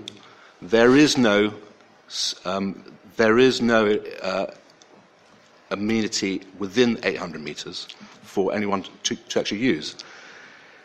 We're replacing a bungalow with essentially 19 two story houses and a bungalow. The properties adjacent, the Spinney, are predominantly bungalows with a couple of two story houses. It's not in keeping with even its neighbour, let alone the rest of the entrance into Newport, which is predominantly bungalows. I could go on and on and on about Newport and the situation that we're in, about the fact that we are facing still 500 houses yet to be built, adding to our supply. We have done a you know, neighbourhood plan. We know what people want. We do not need any more, any more homes in Newport, although the district obviously does its supply. For affordables, again, we do, Newport does not need them. Hastoe Development took care of that beautifully. More of that, please. But in this location, I'm afraid, if we were presented with the original application of 11 houses here, which were predominantly bungalows, I'd say, yep, maybe we can find a way through here. But I cannot, I cannot see a way in which this is sustainable by any means, and it's contrary to policy. So I'm afraid I have to go straight to the proposal, my proposal, to refuse this on the grounds of Gen 2, on the grounds of emerging policy uh, D1, neighbourhood plan policy HA1, And obviously, there is the speed issue outside. There's a 50 mile an hour uh, speed issue, 50 slash 30, depending which way you're coming from. So also TR1. Councillor Pavitt. Thank you, Chair. When I attempted to hijack the event, uh, I was going to remark that, uh, despite not actually having been on the site, looking at it from the road, um, I just don't see how this can be a suitable development on the outskirts of Newport. Um, I, I, draw everybody's attention to Thorpe Lee in Great Chesterford, ironically by the same developer, um, where the roofline looks like a prison block, and it's right on the outskirts as you approach the village. It's extended the village visual line effectively.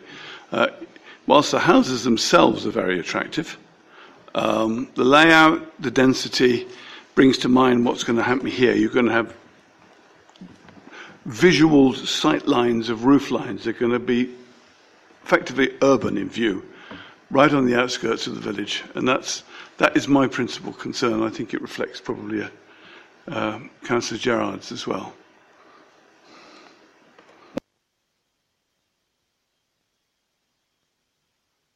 Councillor Fairhurst. Thank you, Madam Chairman. Um, yes, it's one of those things. Um, I think we're all happy to hear that there are going to be more affordable houses. Um, certainly, two wouldn't have been sufficient. And then, of course, the question is: Are they, is this the right place for those affordable houses? But has, one has to consider that because they're always good. But I think, unfortunately, I would have to tend to, to agree with what has been said.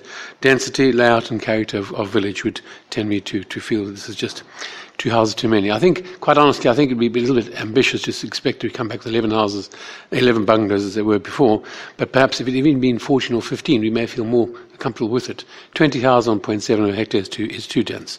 So I would be happy to subsecond the, the motion uh, for refusal on this. Councillor Loughlin and then Councillor LeCount. Mm. This is a dilemma, a, a real dilemma because um, we're being given eight affordable houses. I may not like this, but I'm rather afraid. I mean, there are no objections. Uh, it's in the countryside, so we could argue S7. Um, and obviously, the parish council don't like it. But um, there have been no objections from any of the, um, what would you know, from environment, highways. And I really do believe that if this goes to appeal, it would win. We don't have a five year land supply. Uh, we don't have a, a surfeit of affordable homes. And whatever my and your opinion may be, and we may not like it, I really do believe that, that I cannot actually find a reason to refuse this. And um, yeah, I'm worried about the air quality because it's very close to the motorway and it's very close to the M11, which, uh, not the M11, the uh, B1383, which actually does get very congested. And if you've ever been stuck in traffic through Newport, you'll know what I mean because the engines are going and the traffic's at a standstill. So I do have worries about that, but I don't think that's going to be enough to save this appeal. So I may have to be a coward and, and abstain, um, or I may have to uh, go for approval because I, I actually can't find a sufficient reason, although I'd like to, to refuse it. So that's my opinion. Sorry. Actually, actually, I think the M11's at the back of it. Yes. Oh, sorry, uh, then did I you corrected say that? myself sorry, and said that. the B1383 because you're in between a rock and a hard place, if you like. Yeah. But I don't think there's ever been an air quality monitor put there. But so the local member may be able to say that. But environmental health don't seem to think that's a problem. So that's a worry. I'll move, move, I'll move along the, the table there. Councillor Caton, did you want to speak? You? Sorry. Okay. I, I was uh, going to confess to be uh, in the minority on this committee because I actually think, just like Councillor Loughlin, that this is a very marginal decision. There are some social benefits from this development in the form of uh, affordable housing. Newport itself may not require any more affordable housing, but I'm sure that Uttlesford as a district does require uh, more affordable housing. I'm sure there are people in Saffron Walden who would uh, jump at a, uh, offer of a house in, Saff- uh, in Newport. Um, I have to say, uh, I am not, I accept that it will change the uh, approach into Newport um, from the north. Uh, living in Stansted, I go that way quite frequently. But I have to say that I think it might be a bit overstated because the first house on the Spinney development is a second story, um, it's a two story house, and therefore it isn't as soft. Uh, it'll only, if this site is developed, it, it will replace a fairly hard entry into the village with another hard entry into the village. Um, and, uh, you know, I do think that we have got a responsibility because we've got a, a shortage of our five year land supply to actually bite the bullet on occasions. We do have, seem to have great reluctance in biting that bullet because if we don't develop in certain locations, they, there will be other locations that come up which will be even more unsatisfactory. And I'm afraid that this one has an access onto the B1383. It need, I accept totally that the speed limit needs to be uh, um, changed, um, but I don't see that as a reason why we should, be, should, should uh, not approve this application. So I shall be uh, supporting the application. The count. Can I concur, can I concur with uh, Councillor Gerard? In, in actual fact, the, the fact is the previous proposal was much more acceptable much, much more acceptable. And the fact is, actually looks better, even though we didn't get down to the site. Because I'd love to see what that looks like from the back, because it looks like barracks, to be honest. And I think it hasn't got any, uh, any good sense of, of design. The other thing, basically, is that that particular road is very dangerous. And until that speed limit is actually reduced to 30, coming 20 houses out of that just one drive, I find that fascinating. So I will be actually, su- actually refu- uh, supporting a refusal. Uh, but I like, the, I like the original proposal. Thank you, Councillor LeCount. Councillor Freeman? Yes, the uh, officer presenting this was quite sparing in the very brief in the presentation. Can we see the elevations, please? So just to be sure, uh, the top ones on that diagram, uh, are they at the very back of the site? Uh, where on the site do they come? Uh, yes, those ones are. Right, okay. Yeah, those ones at the top or at the rear of the site. And just to be sure what I'm looking at, I mean, what I see Yeah, is sure. a sort of uh, uh, two or two and a half story house on the left, and then a, a semi-detached, and then another semi-detached. Uh, are they all linked up as one large building, basically?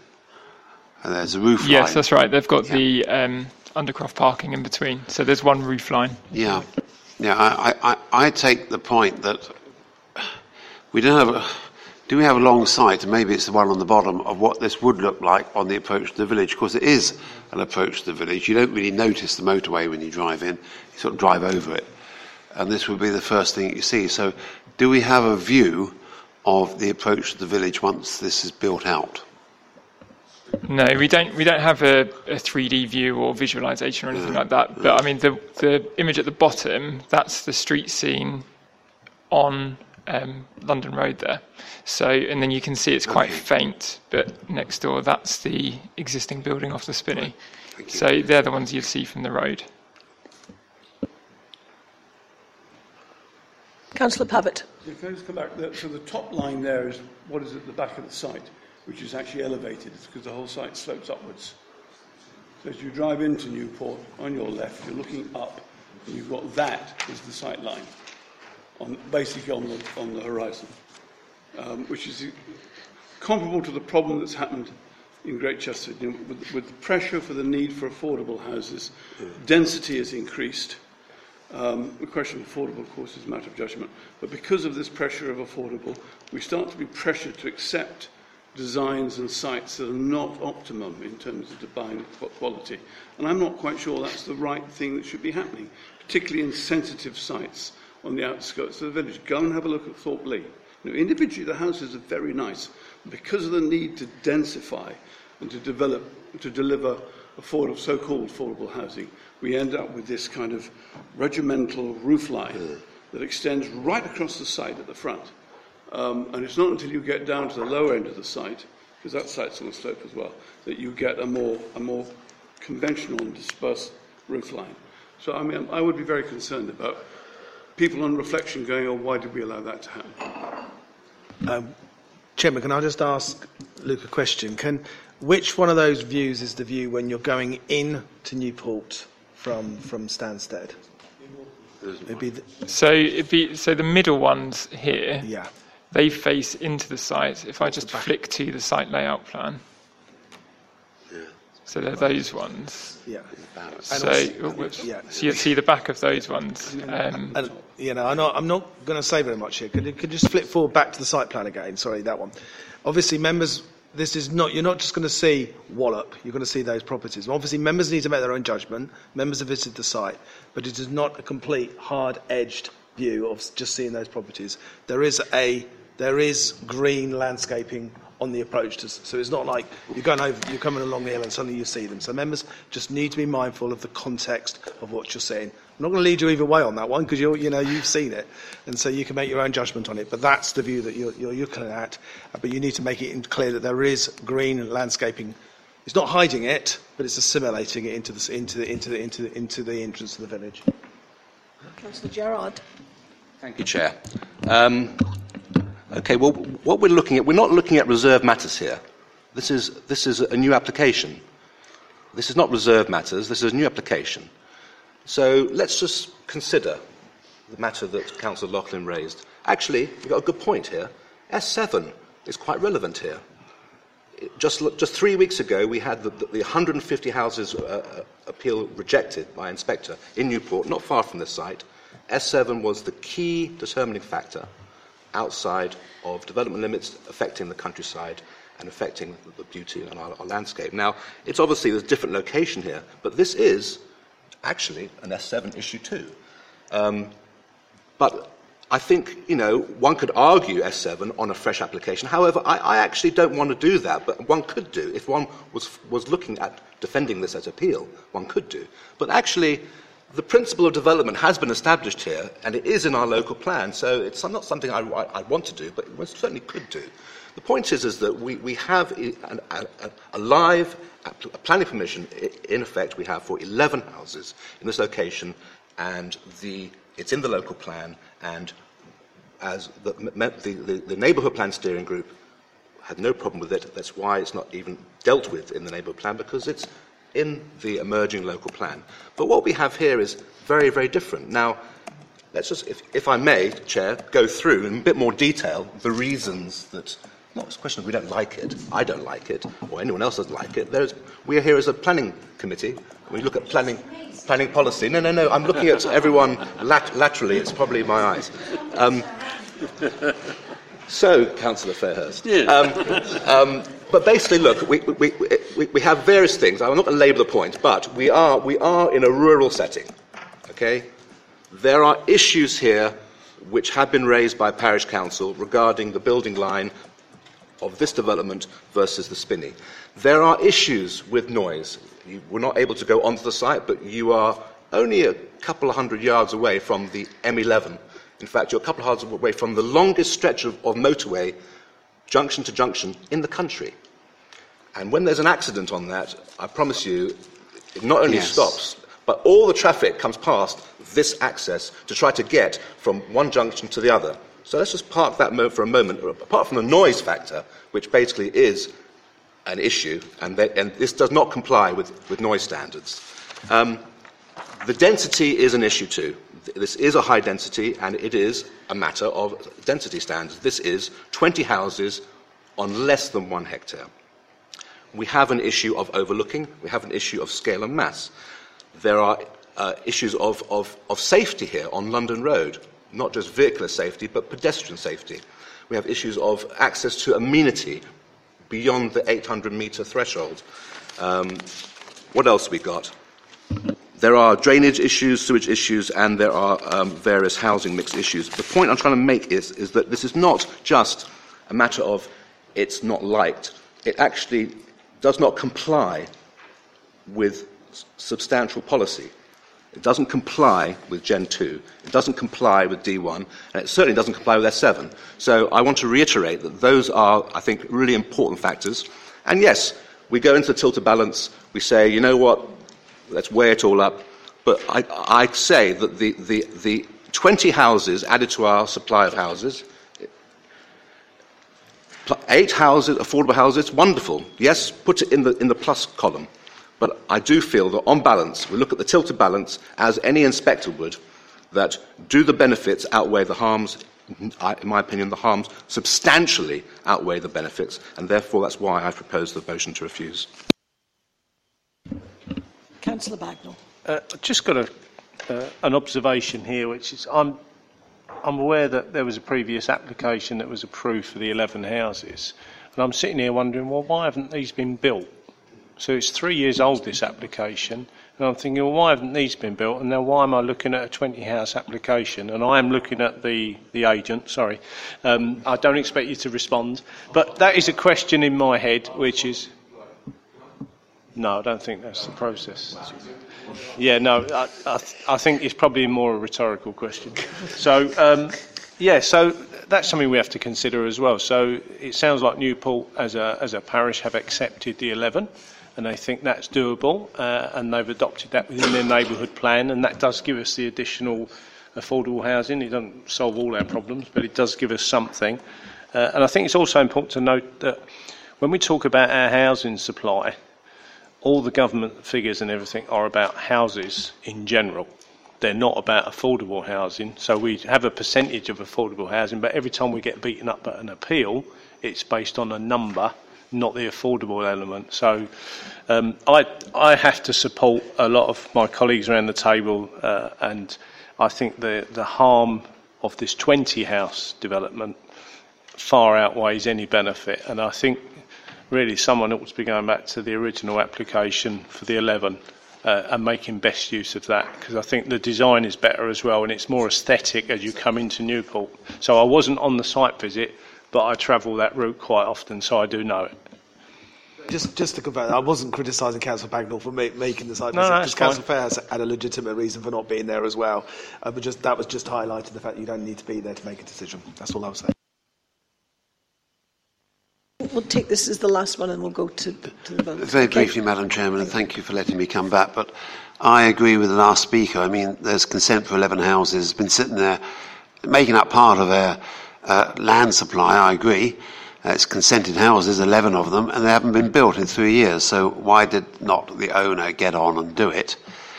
And now come back with a carrot over, we'll make the full amount of affordable houses, uh, and we'll give you, uh, provided they're 20. I, I think the original plan would have been much more in keeping with the approach to a village. That's certainly my view. And in a way, it's a shame they haven't been built. Thank you, Councillor Freeman. Okay, we'll go to the vote. Is the proposed? Can I just, sorry, Sorry, can I just clarify? Can I just clarify, Councillor Gerard's reasons? You're going for Gen two, which is fine. You know, obviously you can do that because it's, it's on. You're not adding S7. And, and um, obviously, I'm going to be boring about the neighbourhood plan, like I always am. I don't want this to be a decision on the neighbourhood plan. I'm advising you not to include the neighbourhood plan, but if you want to include it, I mean, that it, well, that's well, a question. If I may, Chair, I do believe the neighbourhood plan, having gone to Regulation 16 yesterday, in my opinion, in, in my yeah, in my judgment, I should say, rather than opinion, in my judgment, uh, the neighbourhood plan does carry weight, and I'd like to that weight to be put in the form of NQR HA1. I wouldn't go as far as saying the policies. I would say in light with the general, because there is a Fine. because Okay. there's not just uh, the policy. I'm not dissing the policies, but there's a general theme on the neighbourhood plan in general context. I would like the neighbourhood plan to be in there. So if you say it in line with the emerging neighbourhood In plan, line, yes, yeah, exactly, say- yeah. I would, I'm happy with that. Thank you. Very last one, Councillor Storah. Thank you, Chair. It's just a, a question to the officers. If we're going to go for approval, could we also make a reference, could we, to the Essex Design Guide. Would that be of any help at all to substantiate an approval? Do you, do you mean approval? I'm going for refusal. Refusal. I mean refusal. I'm, I, I don't think there's any question this doesn't comply with the Essex Design Guide, other than in terms of the design issue. I don't. I think separation distances, garden sizes is all compliant. So I, I would suggest not.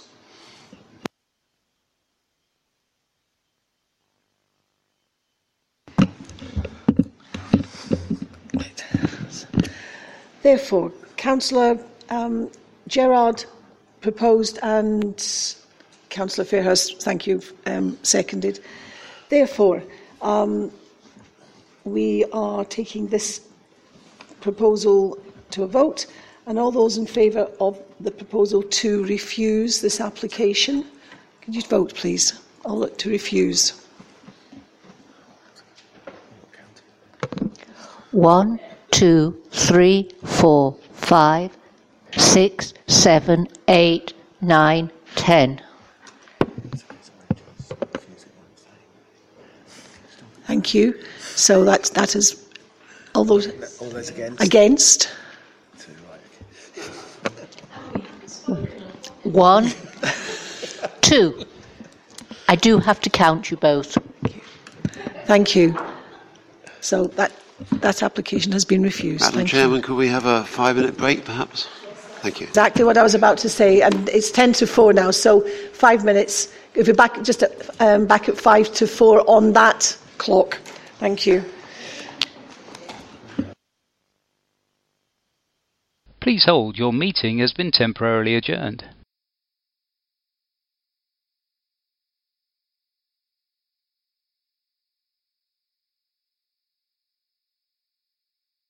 Please hold, your meeting has been temporarily adjourned.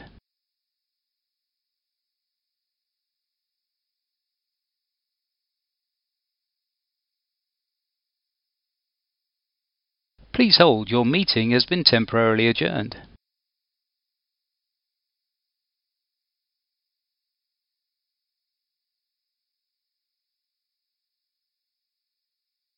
Please hold, your meeting has been temporarily adjourned.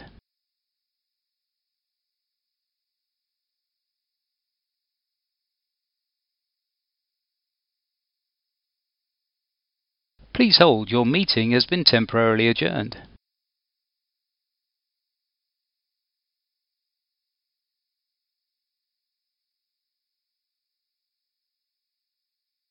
Please hold, your meeting has been temporarily adjourned.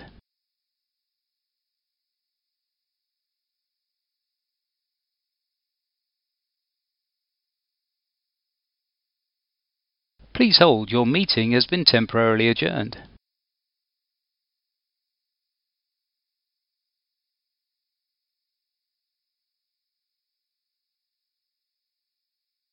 Please hold, your meeting has been temporarily adjourned.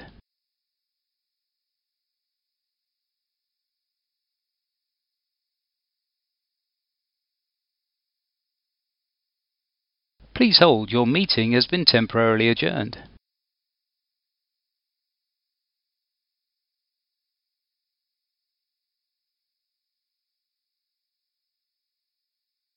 Please hold, your meeting has been temporarily adjourned.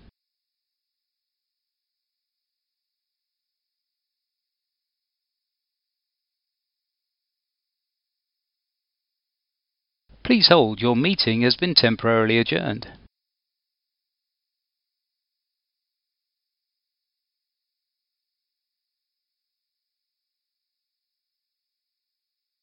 Please hold, your meeting has been temporarily adjourned.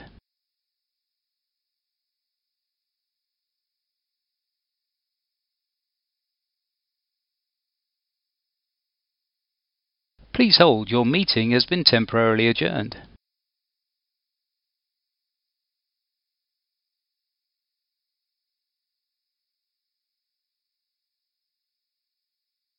Please hold, your meeting has been temporarily adjourned.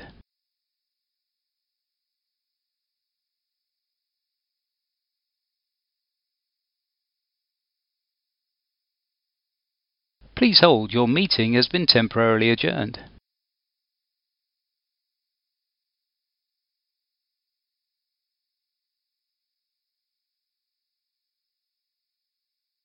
Please hold, your meeting has been temporarily adjourned.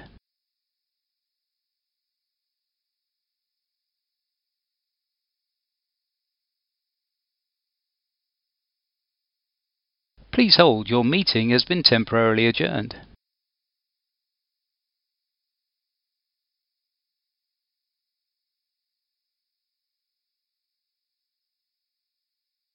Please hold, your meeting has been temporarily adjourned.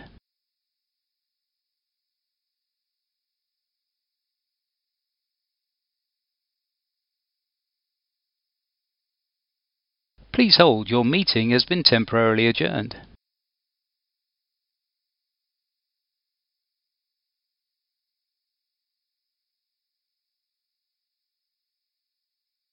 Please hold, your meeting has been temporarily adjourned.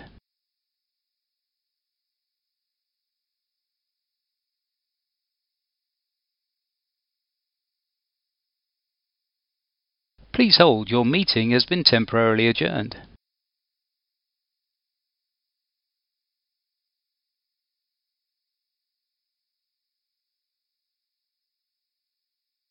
Please hold, your meeting has been temporarily adjourned.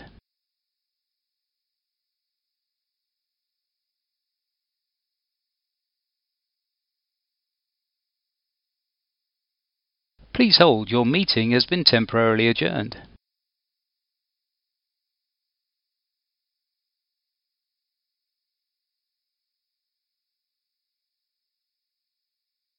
Please hold, your meeting has been temporarily adjourned.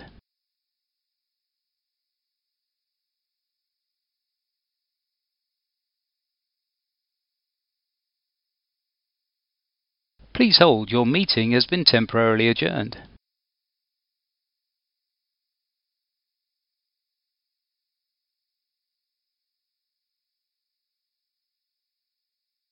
Please hold, your meeting has been temporarily adjourned.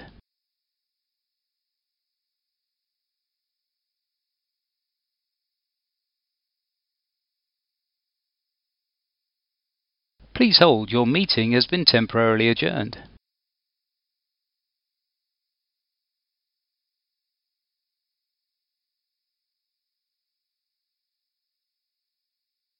Please hold, your meeting has been temporarily adjourned.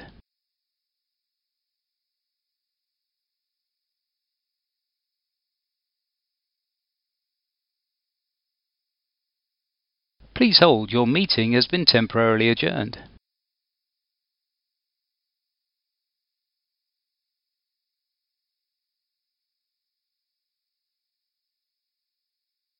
Please hold, your meeting has been temporarily adjourned.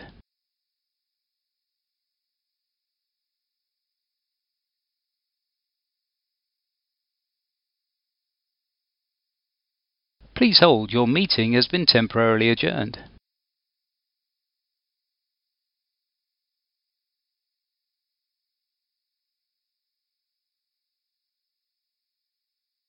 Please hold, your meeting has been temporarily adjourned.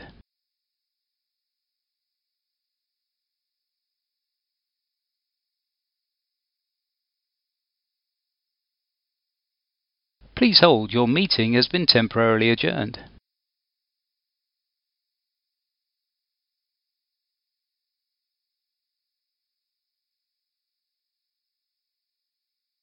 Please hold, your meeting has been temporarily adjourned.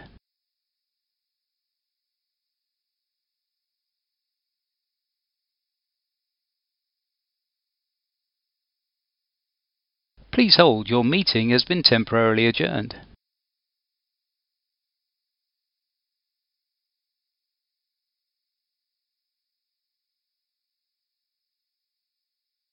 Please hold, your meeting has been temporarily adjourned.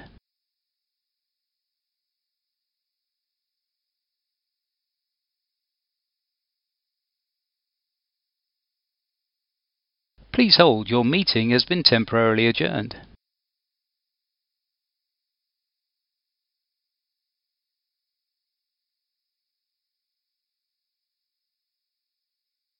Please hold, your meeting has been temporarily adjourned.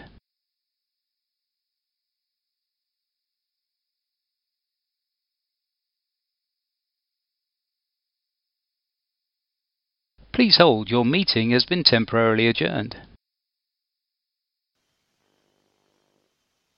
Councillor LeCount, thank you. Oh, that's okay. Oh, we've lost, we've lost Councillor Pavitt. There we go. Here he is. Oh. And you didn't bring one for me? doesn't care. You didn't bring one for me? no.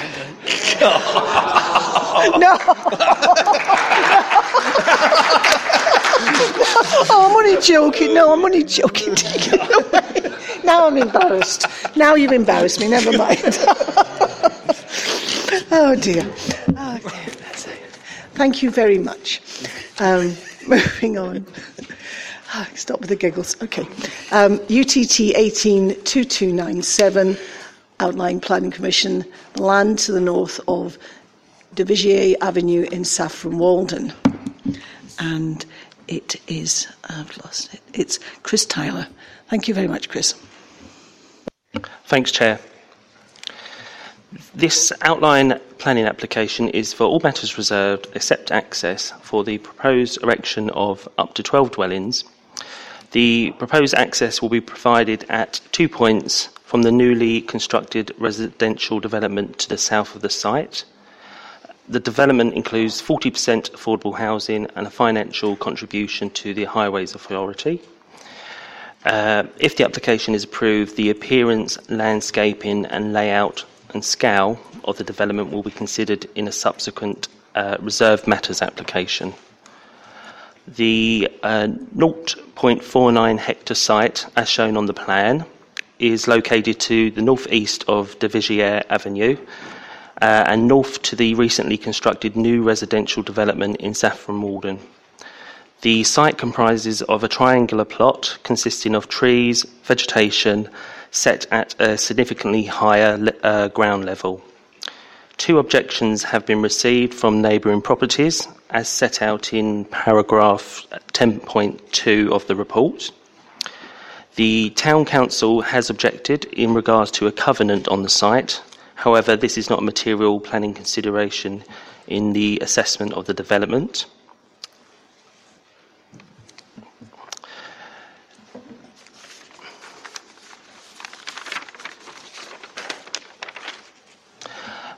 Uh, so this uh, plan represents an indicative site layout.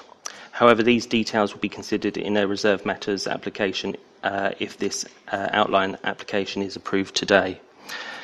The uh, site is outside the development limits, however, forms part of the allocation of development sites within Regulation 19 of the Emerging Local Plan. The assessment within the Emerging Local Plan allocates the sites for up to 14 dwellings. The development is not considered to result in a harmful impact or encroachment onto the sur- surrounding countryside area. Comments from the Council's landscape officer advises the proposed development will have little relationship with the outlining open landscape setting to the north of the site. Subject to design, uh, the development will be compatible with uh, the surrounding neighbouring properties. This photo demonstrates the development site prior to the construction of the neighbouring residential development.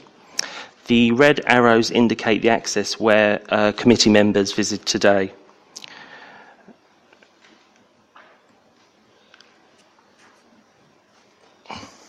No objections are uh, made by the Council's ecologist, subject to the imposition uh, of mitigation conditions.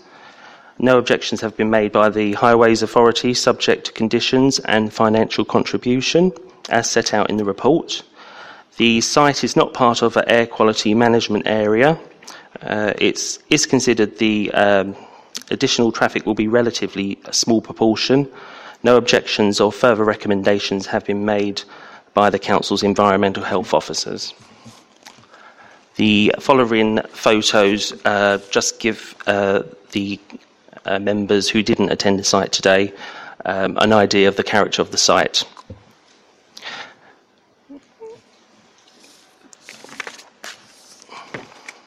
Uh, taking into consideration the details set out in the committee report, the development is considered to be in accordance with both local and national planning policies. It's recommended for approval, subject to conditions, and a Section 106 agreement for affordable housing and highways contribution. Thank you.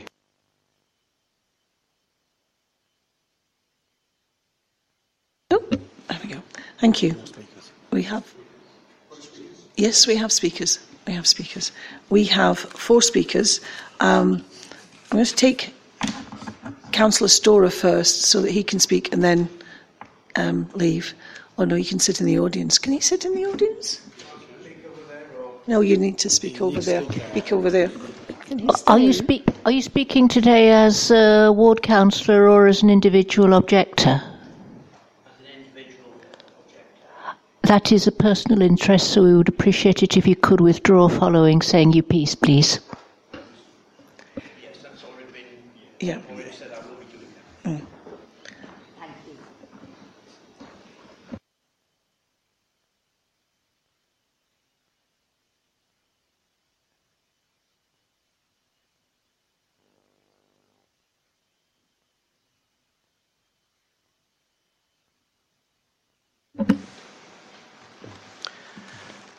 The redevelopment of the adjoining Ridgeon site gave this council an opportunity to consider the future of this land which it owns and the potential for it to be sold and developed.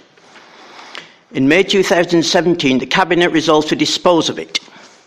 In September of that year, the Cabinet considered a report on the objections received.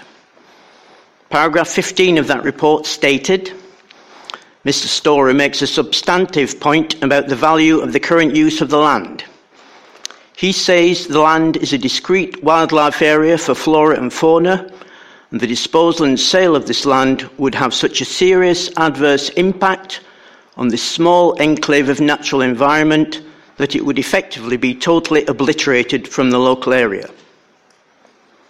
The wiping away of natural wildlife habitat from this locality surely cannot be what the Council is looking to achieve on behalf of its residents. But the Cabinet was not swayed by this or the other objections. And so you are here today to determine a planning application for the proposed development of this site. As the Planning Committee, you cannot overturn that decision of the Cabinet, but what you can, and indeed must do, is to determine the planning application in accordance with the proper planning process. What does that entail? Well, the district does not have a five year housing land supply, as at March of this year it had only 3.29 years worth. So this application has to be determined in accordance with the tilted balance. What are the benefits of the proposed development? It's to provide 12 houses. Now, nature conservation is the overriding issue in this instance. So, what would be the adverse impacts of the development? Well, it's contrary to four policies of the adopted local plan. These are first policy S7, the countryside, because despite it being on the edge of town, the site is within the defined countryside in which planning permission will only be given for development that needs to take place there. Policy Gen 7 states development that would have a harmful effect on wildlife will not be permitted unless the need for the development outweighs the importance of the feature to nature conservation. The justification for policy ENV3, open spaces and trees, states there are open spaces of high environmental quality in many of the towns and villages. It goes on to say Sometimes the land may have been left in a state of untidiness, but nevertheless, the existence of the space may be important to the character of the locality. Members, this is one such space. Policy ENV 8 of the landscape elements of importance for nature conservation states development will only be permitted if the following criteria apply. First of which is the need for the development outweighs the need to retain the elements for their importance to wild fauna and flora.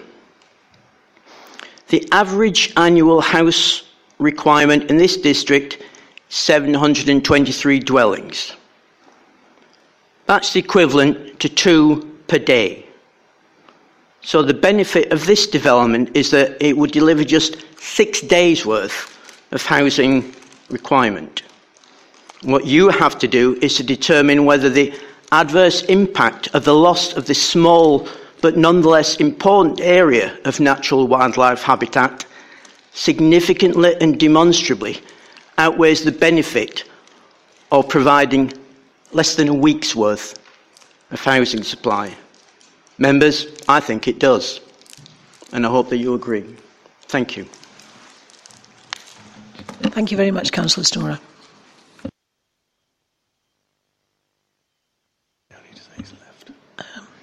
For the benefit of the audio record, Councillor Storah has left the chamber. And you should. Um, next speaker is Paula Stock.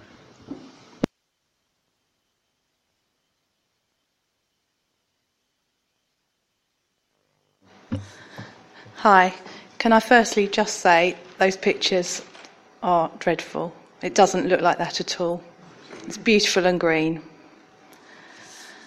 The surveys carried out on this land that were questionable at the time, back in 2017, some two years ago, and have been reviewed by Essex County Council Place Services after withholding permission for this application to go ahead on relevant matters until July this year. We notice there is no mention of badgers or bats using this land. A lot can change in two years, and indeed it has. Badgers have been seen using this area, bats use it for foraging, and we can see no mention of the word badger on ECC documentation as it has been blacked out completely from it.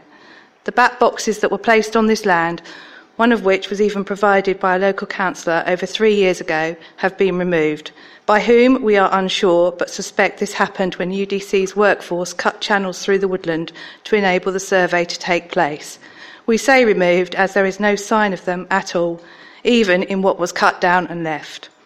There is talk of these 12 houses being needed for part of the five year housing supply needs.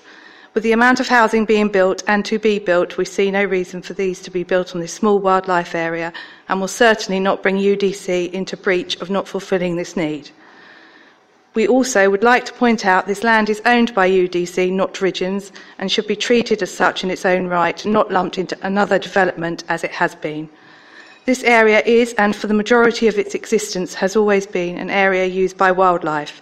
We're losing so many of these areas, and if you grant planning permission on this application, that's another one gone.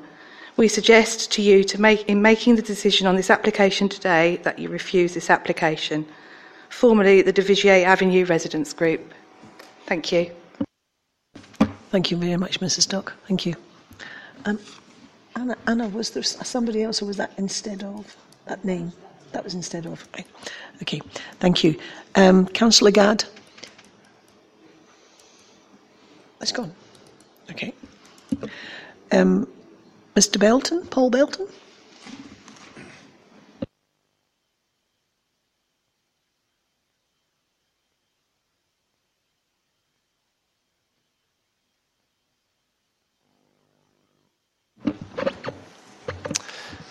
Thank you, Chair, and thank you for the opportunity to comment on this application. Um, I plan to keep my comments quite brief because I think the introduction by the case officer was, was very detailed and thorough, so thank you for that. Um, the application site is shown located beyond the town boundary of Saffron Walden within the currently adopted local plan of 2005. That plan, as we know, is time expired, and the preparation of a new local plan is now well advanced. The hearing sessions for stage one have now been completed. The emerging plan identifies a number of sites upon which housing is to be provided. The application site is one of these identified housing sites, with draft allocation SAF 5 identifying the land as being available and suitable to deliver 14 dwellings. This application is seeking outline planning permission to erect up to 12 dwellings on the land. The reason we have sought permission for up to 12 dwellings as opposed to 14 referenced in the draft policy is because we are keen to maintain a meaningful buffer to the existing properties located to the south in Devigier Avenue. An illustrative master plan has been prepared, and this shows that when the land has been cleared and levelled, 12 dwellings can be provided in a respectful and sympathetic manner. Instead of using the right of access from Devigier Avenue Both vehicular and pedestrian access into the site is to be provided via the former Ridgeon site located to the southeast. I was going to comment on the Town Council's remarks made in relation to the uh, legal covenant, but that's obviously been covered and it's been confirmed that it's not relevant to the consideration of this application. I shan't add any more to that other than to say there is no legal uh, restriction preventing development from coming forward on this land. All other statutory consultees have raised no objection to the proposal, and there are no technical objections to this application. As you've heard, two letters of objection from local residents have been received, and I thought it might be helpful to provide the applicants further observations to some of those points made. Concerns have been raised both in writing and, as you've heard this morning, uh, this afternoon, rather, in relation to the biodiversity of the site. This application has been um, with the council for determination for quite some time, and I think a lot of those months that have passed have been because of the ongoing discussions that we've had with Essex County Council on the subject of e- ecological surveys.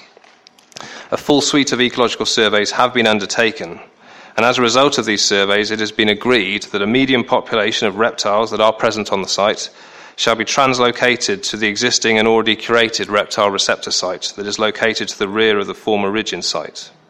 There are also areas of calcareous grasslands similar to what we found on Ridgeons. This is also to be relocated to the banks of the adjacent site. Subject to these mitigation measures being implemented, both of which are to be secured by condition, it has been demonstrated that the biodiversity value of the site will actually be increased as a result of this development, and this has been tested and proven at the request of the County Council through the submission of a DEFRA biodiversity matrix. As also noted within the two letters of objection, the development will, will, will, require the loss of existing vegetation and the lowering of ground levels. As confirmed by the landscape officer, the development will, as a result, sit down in the landscape and will appear visually well connected to the existing housing located in the immediate surroundings. The development is also limited to two stories in height, and as a result, an acceptable relationship with the, with the adjacent houses will be maintained. The other matters that have been raised in the objections have been addressed in the officer's report, and I do not propose to repeat those now. In brief summary, there are no technical reasons why planning permission should not be granted. The application accords with the Council's own draft allocation for the land. In light of the shortfall in the Council's housing land supply, the presumption in favour of sustainable development applies. This is a sustainable site. It will benefit from access to the public transport, pedestrian, and cycle connections that are being delivered as part of the adjacent development. We therefore fully support the officer recommendation of approval. Many thanks. Thank you very much. Councillor Freeman first. Yeah. Yes, thank you. thank you, Madam Chairman. Um, once again, I'm the ward councillor for this, along with Councillor Heather Asker. Uh, and obviously, Castle Ward in Saffron Walden is where it's all happening this, this month.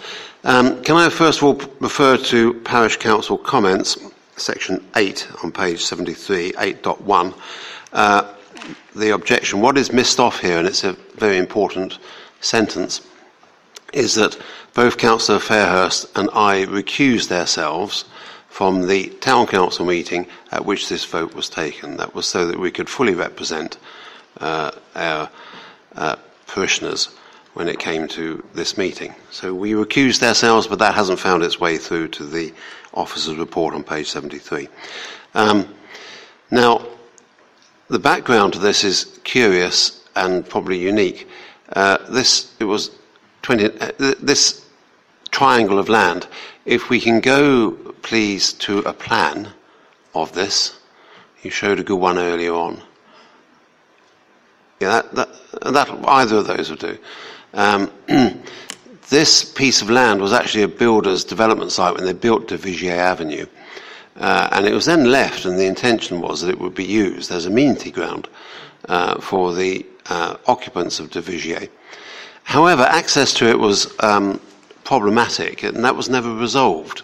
And so that's the reason why the thing fell into the disrepair that it is now, in fact, naturalized, for want of a better word.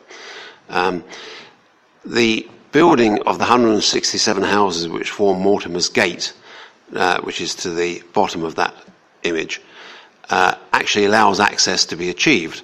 Uh, and quite suddenly it becomes a more interesting piece of land.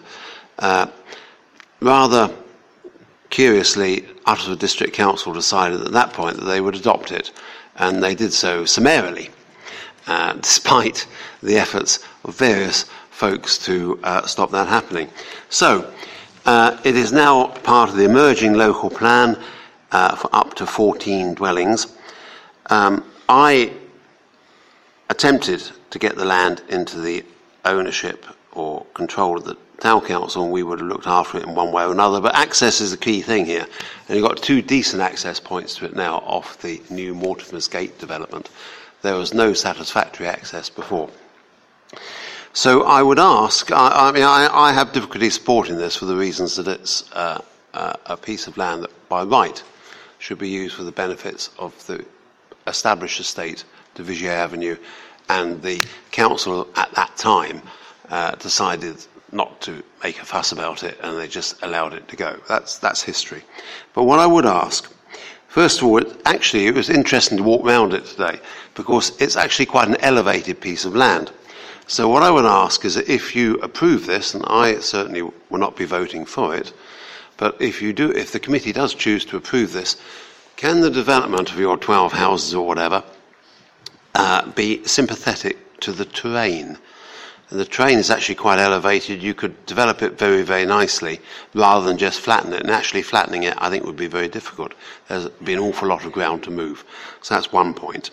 Uh, that would be, I don't know what sort of condition, what word, choice of words you're going to use, but actually, uh, it would be a very nice site to build some rather nice dwellings, including the affordable ones, taking advantage of the fact that it's essentially on a little tiny hill right next door to a field. The field, incidentally, went on fire recently, and it was in all the local papers. You would have noticed it, and on national, uh, uh, local news. The alternative, uh, the other thing is that uh, the wildlife, obviously, there's reptiles. There are other animals as well. I would ask that the wildlife be properly protected by condition. Uh, there aren't just reptiles there, there are other things. Uh, and also, I would ask that Uttlesford District Council, who have chosen to be the custodians of this site, provide alternative open space, because that's a requirement of the planning system. Uh, you've sequestered some open space, it's space suitable for wildlife. It obviously won't be suitable for wildlife by the time it's been built all over. We're not the same sort of wildlife. Uh, and it falls to us to provide an alternative. Uh, Uttlesford's quite a big place. Uh, we have quite a lot of land within our gift. We need to set some aside to provide an alternative to this. You can't just take it. Uh, uh it's, a, it's, not an endless supply. So I would say that uh, those three matters should be conditioned at this point rather than trying to condition them when the uh, substantive application comes forward. Wildlife, development sympathetic to the terrain rather than trying to flatten it, and provision of alternative open space. Thank you. Yeah. Um, the lemon. Thank you. First of all, um, can it be made clear that we, uh, I noticed that the, the town council were concerned about the covenant, and can I just get clearance on that, that we, we do not have to talk about the covenant, it does not apply to planning Commission? I think I will say that it's not, but I think Elizabeth probably can give you more details on that one. Thank you. Essentially, a covenant is a private law matter, and a private law matter is not a material planning consideration.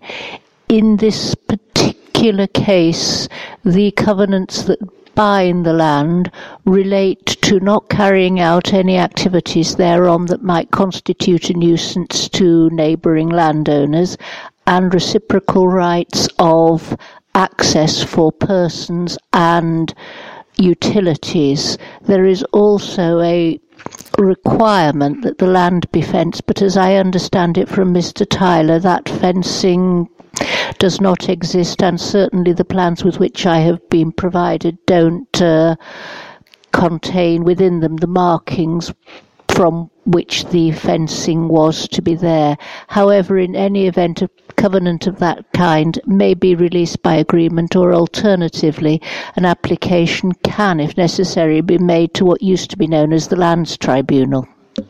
Thank you. Um, yes, thank you. Yep. Uh, I'm fairly sympathetic to this um, uh, planning application. Um, on the grounds that the land at the moment is really not, to my mind, usable. So unless anything is going to be done to make that usable for the, uh, as a public open space, I think it would probably be better to, to allow this development. Uh, the other thing that seemed to me was the access was quite good to it, so I'm fairly sympathetic with it at the moment. Pavitt, did you want to, sorry, Councillor Fairhurst. It was, I'll take Councillor Fairhurst first and then you. Okay. Thank you, Madam Chairman. Good timing. Um, great word, this I'm hearing sympathetic. It means a lot of things.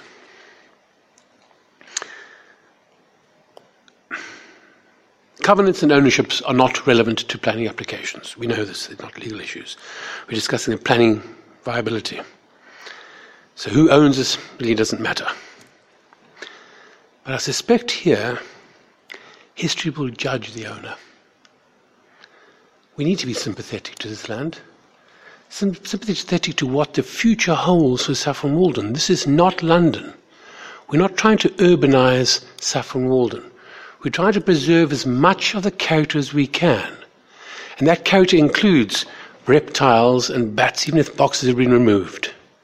It's more important than today We've said a couple of months ago that we're going to commit to climate change and emergencies and things, and they're all weeds of weedly words if we do nothing when it comes to time. This is a tiny little triangle of nothingness for 12 houses, and instead we'll say, well, it's okay, we own it, it's fine. It isn't fine, Madam Chairman. It isn't fine. We've been told that S7 and Gen 7 and ENV3 and, and ENV8 pretty com- comprehensive that it's not needed sufficiently to wipe out those reptiles. And it may be in a, in a state of disuse, and we should be ashamed of that. Let's fix it. But I cannot support this. For 12 houses, do we need it that badly? I come back to the word. Is that sympathetic? We'll make the houses lower. I strongly support rejecting this out of hand. I propose that. Councillor Pavitt. Yes, I would absolutely second and support what Councillor Fairhurst has said. I think to, to, build on there is an act of vandalism, frankly. Nothing less than that. Um, those photographs you showed, by the way, the two shots along the perimeters, must have been deliberately chosen to show its least attractive feature. If you actually walk up there, walk up the slope and into it, it's a wilderness. It's been pretty much untouched for 30 odd years. There are trees there that are old. There's quite a diversity of trees, which provides quite a diversity of habitat for wildlife. Uh, just transplanting what you manage to catch and putting it somewhere else is not protecting biodiversity. It's absolutely not. Um, I just think, you know, for, you know, for the sake of 12 houses, for six days' supply of housing, to remove that that's been allowed to develop over 30 odd years into quite a little gem. Um, yeah, vandalism, frankly. Councillor Loughlin and then Councillor Bagnall. Thank you.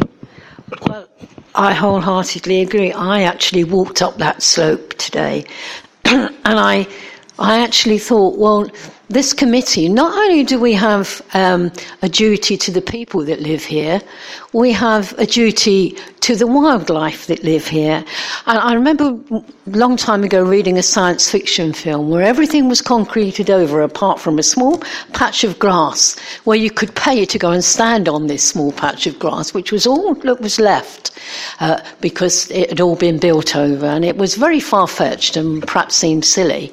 But um, if we start doing this, then we're going to have no- nothing left for our wildlife we're told, I mean, one of the things about uh, planning, the 106 agreements, we only can see them on paper. We don't actually see what happens. So we're told here that um, the reptiles will be removed. We don't know how. What do they do? Put them on a bus and say, uh, you know, go down the road and live there. We, ca- we can't. We do not know what is going to happen to the wildlife on that site. This council recently declared a climate emergency. On this land, there are trees that are putting out oxygen into the atmosphere and taking in uh, CO2, uh, which, um, and they are absorbing the pollutants. That, that all the building that we have allowed, rightly or wrongly, um, is helping to mitigate that. So I don't think, in all conscience, for 12 houses or, or even two, I, I would be uh, able to say that I I would desecrate this site for that um, you know for people to live there because the wildlife have a right to live there too, and so I'm going to refuse this. Can I just say, Councillor Loughlin, I totally agree with you that. With looking, I mean, having walked up there today and looking at that large black and white photograph, well, it appeared a black and white photograph with the, it, the view, you could see there was virtually no greenery left round there, apart from the fields beside it, and all those new houses with very little green areas, green space. And there was that lovely little gem. So, yeah, I totally agree with you. It's Councillor Bagnall. Uh, thank you. Um, yeah, so looked at this and I completely agree with all the comments that have come round. It is an outline permission, so it's about principle of development. Uh, and my fear would be that you'd start with 12, you'd end up with 20, you could end up with 30. It's another one of those sort of applications. Um, but I think we don't care enough about the wildlife. Uh, and when I say we, I think round the table we seem to. Um, I'm concerned about um, some of the consultees. So I've looked at the ecology one. The ecology one looks to be a desktop exercise.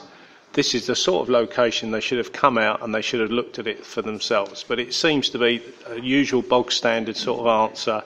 You've got to do the standard things if you approve it with the standard conditions. There's no real care.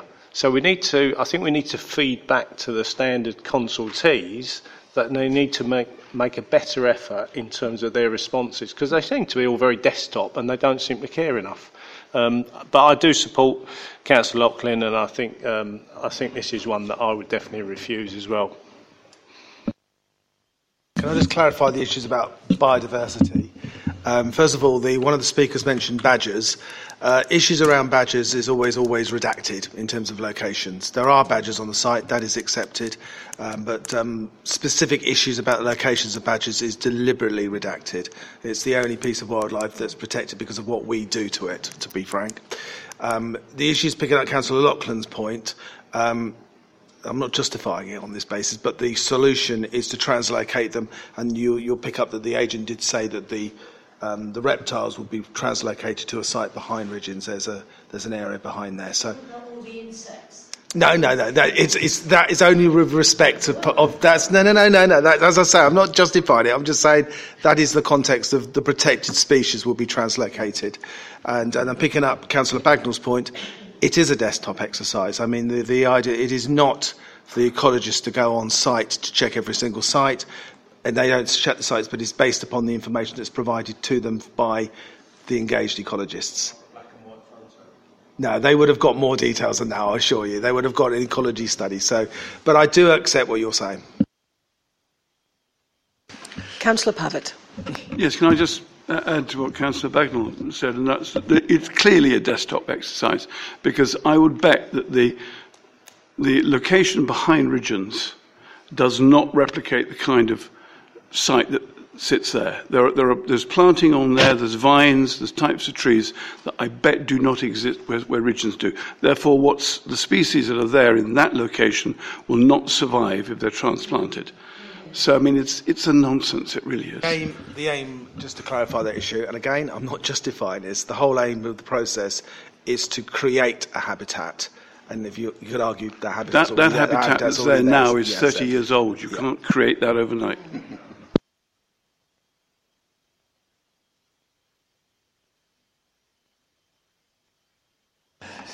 Councillor Caton.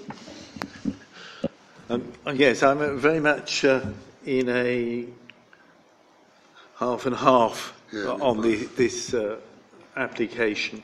I mean, I hear what everybody is saying. I mean, South Cambridgeshire and Cambridgeshire have been doing some very good work on natural capital, and they've come up with a a concept of net natural capital. So if some developer does some work on a site, they insist on them doing replacing it and adding value at another location, and this seems to me to be a location where we might be possibly able to sacrifice the, the current um, habitat if we could achieve uh, uh, added value in another added, uh, habitat in the district. And I, I, I think as a policy, we should be getting the policy team to, to look at that kind of concept.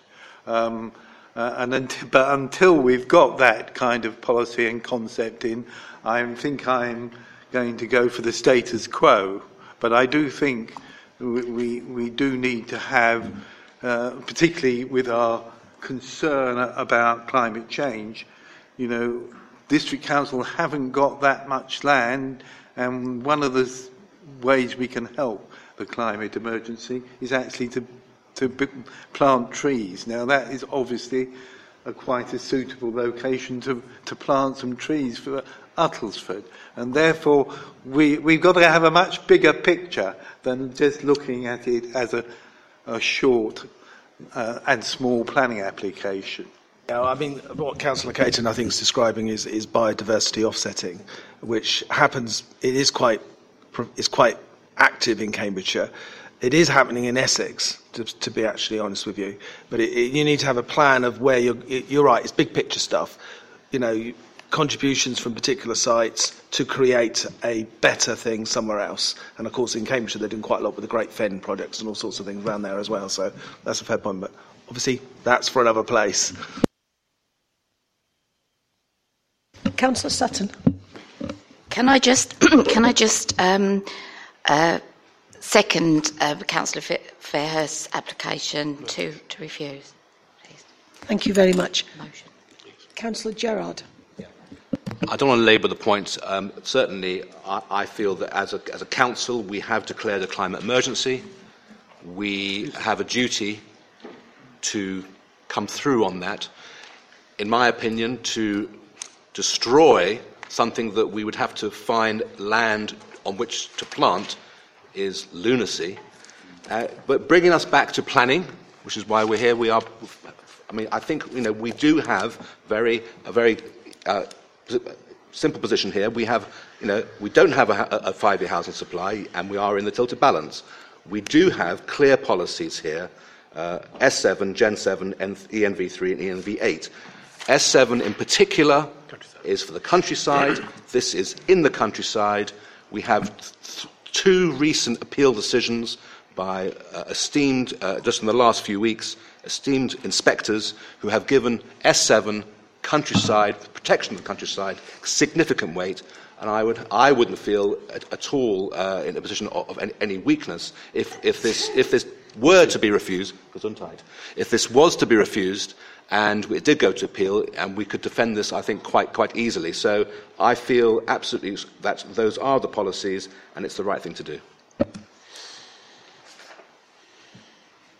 Okay, we'll take this to a vote. So we have a proposer, Councillor Fairhurst, seconded by Councillor Sutton. Um, therefore, um, the vote is to the proposal is to vote um, to refuse this. So all those in favour of refusing this application? One, two, three, four, five, six, seven, eight, nine, ten. Ten to refuse. And and one against. Yes. Where's the? Oh, because Councillor oh, Storah is not there. Yes. There we go. Yeah. Thank you, Councillor Bagnall. To Go and get Councillor Storah.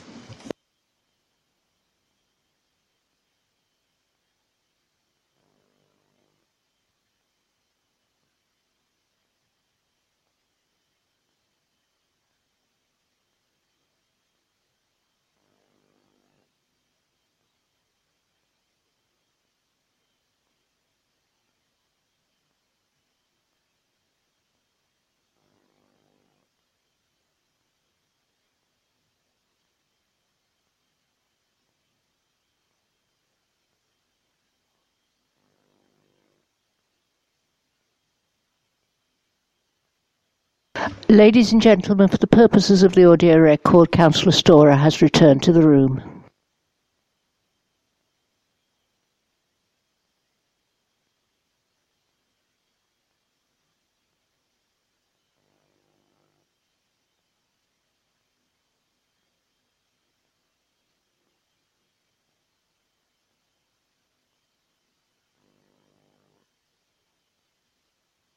Thank you. So UTT 191725 FUL, land at Acrecroft and the High Street at Great Chesterford. And um, Robert Davis, thank you. The application site is to the rear of a dwelling in Great Chesterford. To the rear is new residential development of 31 dwellings at Thorpe Two large houses have been built to the southwest of the site, which you can see on the actual plan outside the red line. Previous planning consents in 2015 and 2016, although time lapsed, have accepted that the site would be suitable for the erection of three large detached dwellings. A recent application was refused to um, renew that permission as it failed to address the housing mix requirement required for sites of three dwellings or more. Um, that requirement is to have a proportion of smaller dwellings, and that's identified as two and three bedroom houses. Access will be formed between the existing dwelling and the access to the car park to the rear of the Plough um, public house. The driveway will be approximately 5 metres in width, narrowing to 4 metres at a pinch point to the side of the dwelling, before widening again to the main part of the site. This meets requirements of the Highways Authority and is wide enough for fire tenders. The size of the dwelling on plot one has been reduced from that previously approved, which was for an eight bedroomed house on that plot. It is now a three bedroomed house. The dwellings on plots two and three are identical to that previously approved. The provision of a dwelling with three bedrooms on plot one ensures that the development reasonably complies with policy H10 housing mix, the sole reason for refusal of the previous application. Given this and the previous approval for greater built form on the site, the application is recommended for approval. Thank you. Thanks, Robert. Um, we have well, we have the same speaker twice. Twice. Are you are you speaking? I'm speaking for the parish council as well as as district councillor, Madam Chair. All right. Would you like to come and speak? Yes, thank you. So, how long are you? Are you? How long are you intending to? Doesn't look like you're intending to speak for ten minutes. Then, no. Well, he, Five. he can have ten. Uh, you I can- wouldn't dream of speaking for ten minutes. Well, actually, I'm, Um, very, I'm very glad about that. Actually, but th- thank, thank you for giving me that opportunity. Um, thank you very much indeed, Madam Chair, and can I thank the committee for the increased time limits which have been provided to public speakers. That's very helpful, but I won't be burdening the committee for that long. Um, I'm speaking both as district councillor and on behalf of and at the request of Great Chesterford Parish Council. If I can take the Parish Council comments first, please. Um, it's probably best if I just read them out verbatim, as they are a model of both clarity and brevity. Great Chesterford Parish Council objects to this application as the council considers it overdevelopment of the site. The proposal overlooks neighbouring properties, policy Gen 2, and includes material change from the approved scheme due to the significant increase in size of two of the properties. The Council continues to have strong reservation regarding the limited width access, policy Gen 1, and is not convinced that sufficient parking spaces are provided, policy Gen 8. The Council also notes concerns relating to the accuracy of the plans and written documents, including the location of trees within the plans. The Council requested that District Councillor Gregory calls this application into Planning Committee and noted that should the application be approved despite the Council's objections, then the Council would request Section 106 funds towards recreational facilities. As I said, a model of clarity and brevity. Speaking as District Councillor, um, I happen to know that this application has been bouncing around for some five and a half years since March 2014. I know that quite distinctly because it was the subject of such contention in Great Chesterford at the time that it caused the resignation of the then chair of the parish council in view of the hostility that was generated, and I ended up uh, being bounced into the job of acting chair of the parish council at that time, so I can be absolutely precise as to the timing of this. It's been the subject of repeated applications. It's been the subject of consistent concerns.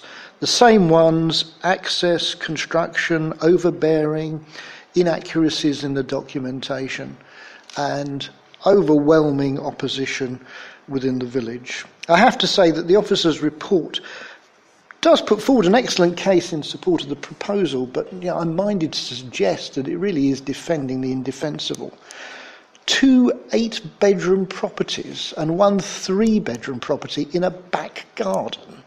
I mean, honestly, this is, this is palpable nonsense. Does that really address housing need in the district and in the village? Do we really imagine that the parking situation will be so adequately addressed by that? And might we not be looking in a few years' time at a change of use to individual dwellings in uh, subdivision into individual d- dwellings in respect to those eight bedroom properties. I really would ask you to give this very careful consideration before you considering approving it. And I have trouble agreeing with officers' conclusions. If you are minded to approve, can I suggest that there would need to be a robust construction management plan uh, in respect of parking, in respect of working hours, and expected access time for deliveries? And can I also, please, if I may, disagree with officers when they state that the eight bedroom properties don't fulfil para 56 of the uh, NPPF? There really does need to be a contribution to recreational facilities, which places quite a heavy burden on the budget of the parish council if these are to go ahead. Thank you very much indeed. Thank you very much, Councillor Gregory. I'll open it up. Anybody? Anybody want to say anything? Councillor Bagnall. Um, I- was reading through this and um, I was astonished to hear eight bedroom properties, uh, and I was more astonished that I didn't read it until I got into the, the, the parish comment. So I'm not quite sure why the officers haven't made it quite clear to the committee, because I saw three detached properties, but not three eight bedroom detached properties. So if you start at the beginning, it talks about three new dwellings. Uh, it talks about the proposal, full planning permission sought for erection of three detached dwellings. I think it's quite material that they're eight bedroom properties. So I think it would be really helpful for the committee if those things were pointed out up front. Now it may be some people are aware of that through other means, I don't know, but um, it would have been more helpful for me, certainly. Um, and, and I'm also um, concerned that uh, we're seeing, uh, we've got overwhelming opposition to the proposal, and once again, we've had previous applications, they've now lapsed, so we're not, I'm not quite sure what's going on, why, when they're being approved, things aren't being progressed. Uh, so I'm concerned by that as well, and, and it makes me wonder what's really going on in the background. Um, but I, I can't see a need for eight bedroom properties at all anywhere.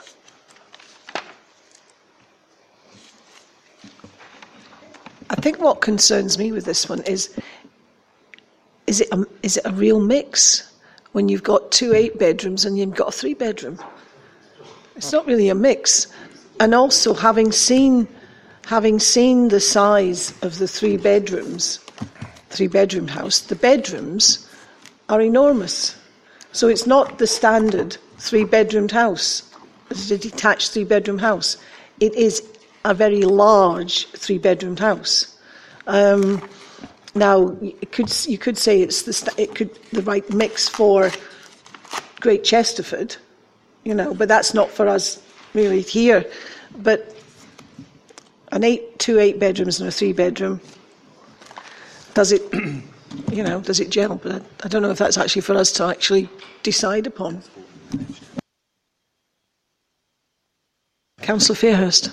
Thank you, Mr. Chairman. Um, yeah, it's an awkward one because it's, pretty unique, isn't it? We don't get too many of these around every. I don't think we've ever seen one before with two eight bedrooms in a, in a site that size. Um, we have to apply planning rules to this, and there are three houses, and, and three houses are being applied for, um, and all sorts of strange things happen in Great Chesterford. Um, I, I, you know, this, it was suggested maybe overdevelopment, and looking at that plan, it, it, really does look a little bit like overdevelopment to me. But that's just, you know, that's my observation. I, I don't know. I'm inclined to think it's overdevelopment, but it's, I, yeah, three, three, three houses in that space. Um, if, had, if there were eight bedrooms, you'd think you'd have one house in that space. Eight bedrooms a lot of bedrooms. It's, it's, it's, it's a community. Um, yeah, I don't know. I'm, I'm, I would probably be inclined to think it's overdevelopment. Can I just ask, Robert, how big are the, the two properties that we can see on the plan? How the ones behind? Um, do we know how big they are? Sorry, I think they're, I did calculate it. I think it was something around about 400 square metres. So the, the two behind. So they're oh, even. Sorry, the ones behind. The ones behind. Oh, they're roughly the same size as these ones on the application site. There's not much difference. Those is there, properties. Is, is there a great? How big a gap is there? There's a 30 metre gap between the ones on plots one and two and the house, which you can see up there. And these, bed, these have got six bedrooms. The houses themselves have got accommodation combination of three floors, including the living space. Can I, can I help? Yeah, so please. In Yeah. terms Yes, of actual please. floor space, there's not much difference between these that have been, approved, have been built up there and the ones that have been put on this site here. This is, this is where members have a problem, to be honest, because you, first of all, uh, to clarify Councillor Bagnall's comments, the, we don't necessarily have to put on the description what the size of the house is, and obviously the, the, the consideration isn't just the description, there is also the plans. Uh, I think once you get to eight, you, you're probably right. And then, but then looking at the scheme, um, and when you're talking about a site being overdevelopment, and being when you're talking about out- overdevelopment, you're also talking about in character. It's in character because there's some similar sized dwellings behind it. So therefore, then it becomes, you know, whether it's, you know, whether it's, it feels nice that you'll be approving these large dwellings when you could allow sort of potentially more smaller dwellings, but that's not where we are. And so, unfortunately, the, the peculiarity of a, con- a housing mix condition H10 does mean that we have to have a mix. And this is a pure mix of two eights and a three, and it's the threes that we need. And it's, I, I agree, it's balmy. It's absolutely balmy, but it's compliant with policy H10. And I'm, I would find it difficult in terms of overdevelopment, bearing in mind what you've got exactly next door. Councillor, Councillor Freeman. Yeah, well, they do grow very big houses in Great Chesterford. There's no question about this. We have a precedent in the middle, uh, Carmel Street. There's a former councillor that have two huge houses on their former land. so it's obviously a local phenomena. But um, something which I would say is that, I mean, eight bedrooms nowadays, um, of course, people don't leave home. you go back and live at home with your parents. So we're presumably looking at eight people who are working age who uh, work and live in one house. And each one has got to have a motor car because there's no public transport, as we know. So where are they going to put eight cars? It's, I mean, it, the parking alone would be a reason for turning this down, I'm afraid, because they're going to be parked out on the street in the village. And you can't get a bus through there at the moment. If you take the bus, number seven bus, Citi 7, uh, somehow or other it navigates Great Chesterford High Street and sometimes gets stuck and sometimes hits one of the old property. So I, I think it's, um, it's a bit of a joke, really. I help, I mean, again, help members. I think members are just finding this slightly Bizarre. uncomfortable that you're dealing with two eight bedroom dwellings. And, and I agree, but now you're scrubbing around to try to find a reason to refuse it. And, and you know, and, and, I, and, I, and, I, and I, I'm a little bit concerned about, you know, how that sits. And so, and, you know,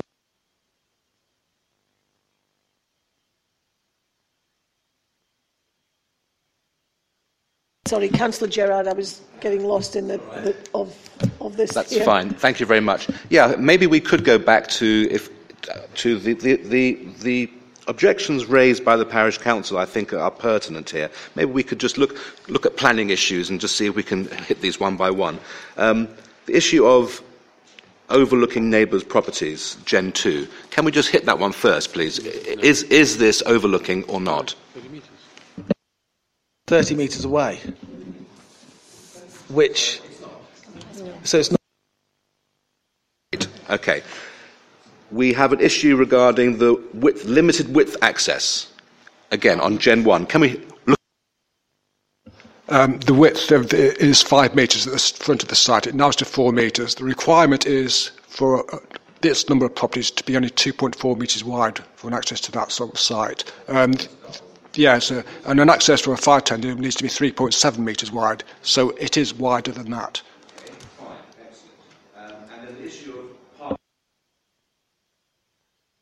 Satisfy Gen Right.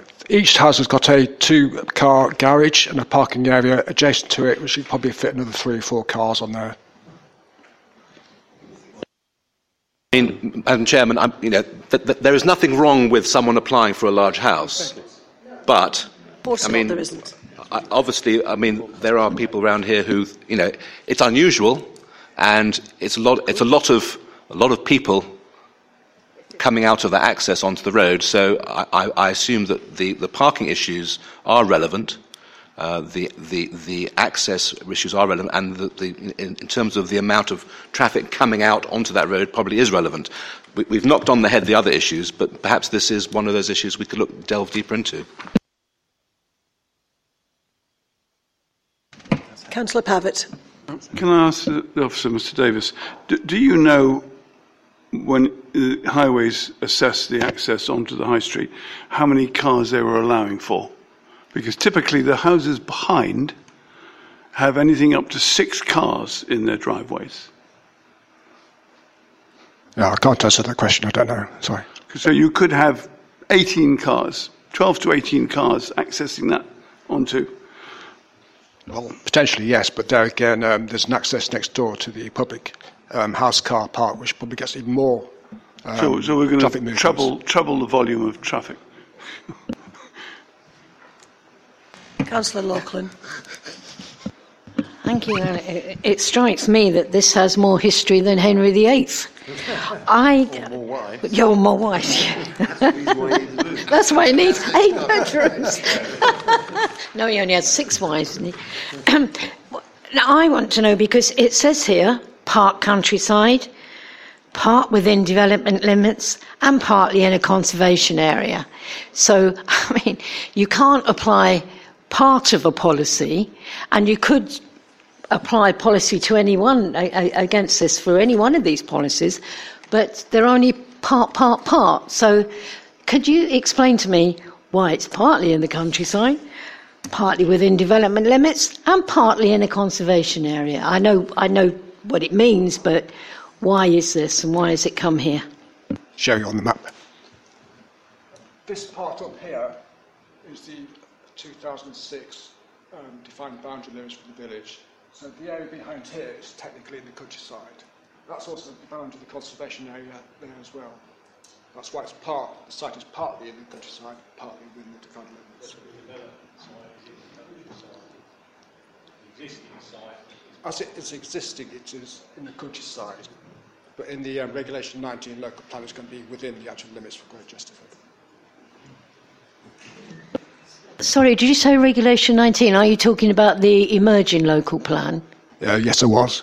Ah, well, because uh, experience tells me that the last local plan was thrown out, so I don't really uh, like to use that. I like to use the current local plan. It may may not have as much weight, but uh, if it gets thrown out, it won't have any weight at all, will it? So I like to go with what we have at the moment. So I'm discounting that. Could I make a, a, a proposal here that we defer this for a, for a visit? Because I think, I think a visit would actually clarify a lot of this for us. Yeah. Okay. Is Councillor Storah, do you want, still want to say what you wanted to say? Okay, please do. May, may I ask uh, the officer um, a couple of, of questions? And forgive me if you've already answered it, as you may well have. Given the, the width of the access to the site, what limits does that impose upon the number of dwellings that could be developed on that site? Do you know? We, okay. we, sorry, we can take that away and consider Yeah. that as part when we visit the So I know there are limits that the county council introduced, and I just wondered if there were any limits. Okay. Second question is, surely that there must be a reference in the national planning policy framework somewhere, if not in the local plan. I can't think of anything in um, our adopted local plan that relates to the efficient and effective use of land. And three very, very substantial houses when we have a pretty substantial deficit of housing might perhaps be something um, that we could, where we could use whatever policy or guidance that there is to, to increase that number, perhaps. The emergent, the emergent local plan takes that on board in terms of that there is a density issue, and, and we we talked about density in another format earlier on we were talking about Newport. But also, you're quite right; it's the best use of land. If, if you're allowing large dwellings on a site, when you could have allowed four or five smaller dwellings, then. But we haven't got that yet. That's one of those policies that needs to be tested through the examination. But that's emerging, and we just we also when we had that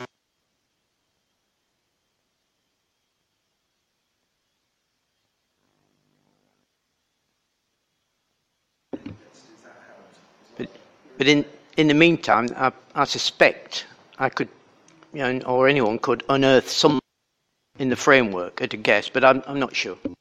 We'll take that away as well. Okay, so you have Oh, we've done it, haven't we? we've voted for defer. No, we haven't voted yet. Oh, haven't you? No, we sorry, haven't. I've only okay. proposed it. Okay, that's good. You're, you're trying to rush me through this, aren't you?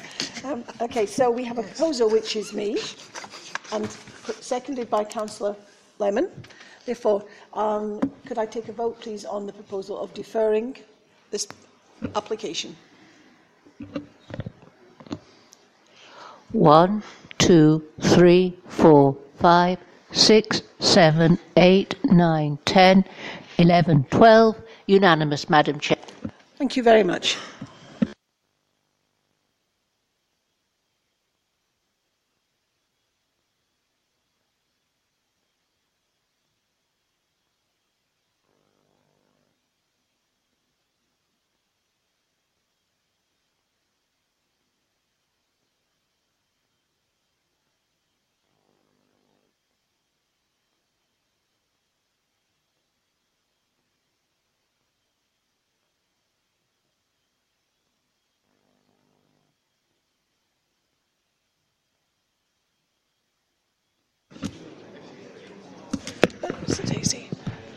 Thank you.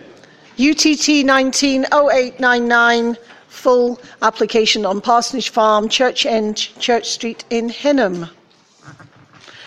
Nigel, thank you. Thank you, Chairman. I think this one's there was a members' site visit for this this morning. I think it is. I think it's quite straightforward what the proposal is. The proposal is um, the site lays in uh, behind Parsonage Farmhouse in um, in Henham. It's a collection of. It's currently a collection of community facilities. There's holiday lets and adjacent to it, and it's currently got consent for use as a gym. It's so the retrospective nature of the proposal isn't just the gym. The gym has permission. Um, what the proposal entails is to do. Um, this is a planning application listed building. I think the I think the planning application's the, the main the main bone. But I, again, I don't think it's it's it's a simple, straightforward issue. What's proposed is that currently there was permission for the gym in that proposal. Members saw that in operation today. Um, what the proposal involves is expanding the gym into the adjacent building there. And members saw the sliver of a gap in between the two, and so therefore it is it's to morph into that area there, and then to let the, the former brewery building next door to another related activity, um, hopefully a physiotherapy, something like that. So I think in, re- in response, that, that fits in very much within the, the theme of what we got. What has happened on the site, though, is that we have an outdoor, an outdoor exercise area, um, which is expanding the gym outside, and members saw the, the activities on site. I think the sticking point appears to be uh, operating hours. And I think we could have sorted this out without bringing, it to committee, so apologies to members in terms of that. But um, we have, uh, members would have seen from the site that there is a residential property down here, uh, you know, that, that um, may be affected by the, by the use. Currently, the proposed um, operation hours are, I always get this wrong, that's why it's written down. The current um, operating hours from within the site um, are from um, I've got the opening proposed hours here. The proposed hours outside of the site are from 6 in the morning till 9 at night, um, Mondays to Friday. Um, I think those are moved to be slightly earlier on a Friday, but I think in, in essence it's 6 till 9 Monday to Friday, 8 to 2 on a Saturday, and 8 to 2 on a Sunday and bank holiday. I think the contentious issue seems to be that early start issue. So the starting point is that that is the operation for the whole gym, outward, inward, in terms of what is proposed. Um, we'll wait for the discussion to see where the, the operating hours will take us. Um, there, is a, there is a companion listed building application to go with this because uh, these buildings here, which with respect to the people who own it, and are unremarkable buildings, but they in themselves are curtilage listed to the main house. That's why they're, that's why we have a, a parallel listed building application. So the application is recommended for approval, subject to those conditions. Thank you, um, Mr. Brown. Um, we have two speakers. Councillor Simon Lee on behalf of of Henham Parish Council and Oliver Emsden. So, Councillor Lee, you have five minutes, Councillor. Thank you. Good afternoon and thank you for the opportunity to speak, everyone. My name is Simon Lee, a Henham Parish Councillor and resident. Firstly, I would like to state that Henham Parish Council is supportive of the commercial enterprise Vision Fitness, uh, as it is a useful amenity to the village. However, the gym has been operating outside of multiple conditions set within the original decision notice for the last 18 months and has developed its operation by stealth, which is unacceptable. We recommended to the consultation um, two conditions which we uh, wished to be added. Um, had the committee been mindful to, uh, to pass the application. However, the officer did not include those recommendations sorry, did not include those conditions within his recommendation, and therefore the matter has been brought to you today. And those conditions or concerns that we have are the trading hours. Uh, the original consent obtained from UDC um, to trade stated the development hereby permitted shall not be used outside of the hours of 9am and 10pm Monday to Friday, 9am to 6pm on Saturday, and not at all on Sundays or public holidays this has been ignored. The reason stated is in the interest of protecting the amenity of adjoining properties occupants in relation to policies Gen 2, Gen 4, the Uttlesford Local Plan as adopted, and the NPPF. Henham Parish Council requests that UDC restrict the use of the outdoor space until 10am on Sundays and public holidays. Other amenities, such as the uh, Elsenham clay pigeon shoot, which is on adjacent land, are restricted to not commence activities until 10 a.m. The same rule should apply. The main building can trade, but we would request that the restriction is purely on the outside space. With regard to the outside space, current retrospective planning permission for the construction of the external ramps, raised decking, and training equipment on agricultural land has been completed. You, you saw it for yourself this morning. The orig- original permission stated the building shall be appro- uh, uh, uh, sorry, should be appropriately enclosed with sound insulation materials in accordance with a scheme to be agreed and approved in writing by the local planning authority, which shall thereafter be permanently retained and maintained to a satisfaction of the local authority. The reason for this in the interest of protecting the amenities of adjoining property uh, occupiers, particularly in relation to noise and disturbance, in accordance with policies Gen 2 and ENV 11 of the local plan and the NPPF. The outside space contravenes these permissions. The area is clearly visible, and activities including instructor led boot camps can readily be heard from other properties within the Henham Conservation Area. To protect other properties and residents, HNPC requests that this permission and policies be upheld and that suitable screening of the outs- outside area and noise calming measures be undertaken to stop the local impact. Both these conditions have been discussed with the applicant and, in principle, verbally agreed by them. Henham Parish Council requests the Planning Committee passes this application subject to the inclusion of these two minor conditions. Thank you. Thank you very much, Councillor Lee. And Oliver Emsden?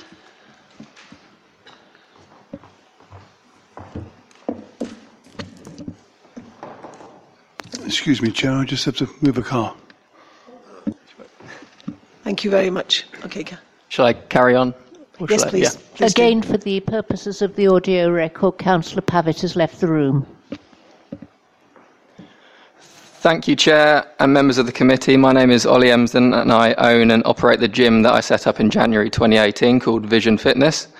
Since starting the business, membership has grown to over 250 members and facilities that employment of five staff. Many of the members are very local, and it is a valuable asset to the community, which they all benefit from.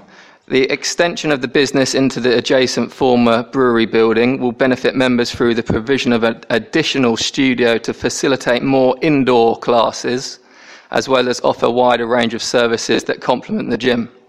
I understand that there has been a concern raised despite the site located a big field away relating to the use of the outdoor exercise area. Usage of the outdoor area is for individual members, personal use, but for health and safety reasons only is limited to when weather and light permits. Formal classes are limited to demand, typically two or three a week, and limited to practicalities, i.e., normally consisting of eight to ten people. Whilst noise sensitive, given that property is located some considerable distance from the equipment, I accept that potentially the playing of amplified music in this area could be considered a nuisance. This was confirmed in the noise survey that I had commissioned to accompany this application. As a result, I offered to accept a condition prohibiting the use of amplified music in any outside areas at any time of the day. This control measure, measure has been accepted by the planning officer, the environmental health officer, as being effective in preventing any nuisance. I conclude, therefore, that there are no planning reasons why planning permission and listed building consent should not be granted. There are no conservation objections, no highway objections. The gym is an appropriate reuse of a formal agricultural building. In, de- in design terms, it is acceptable and it provides a valued local service.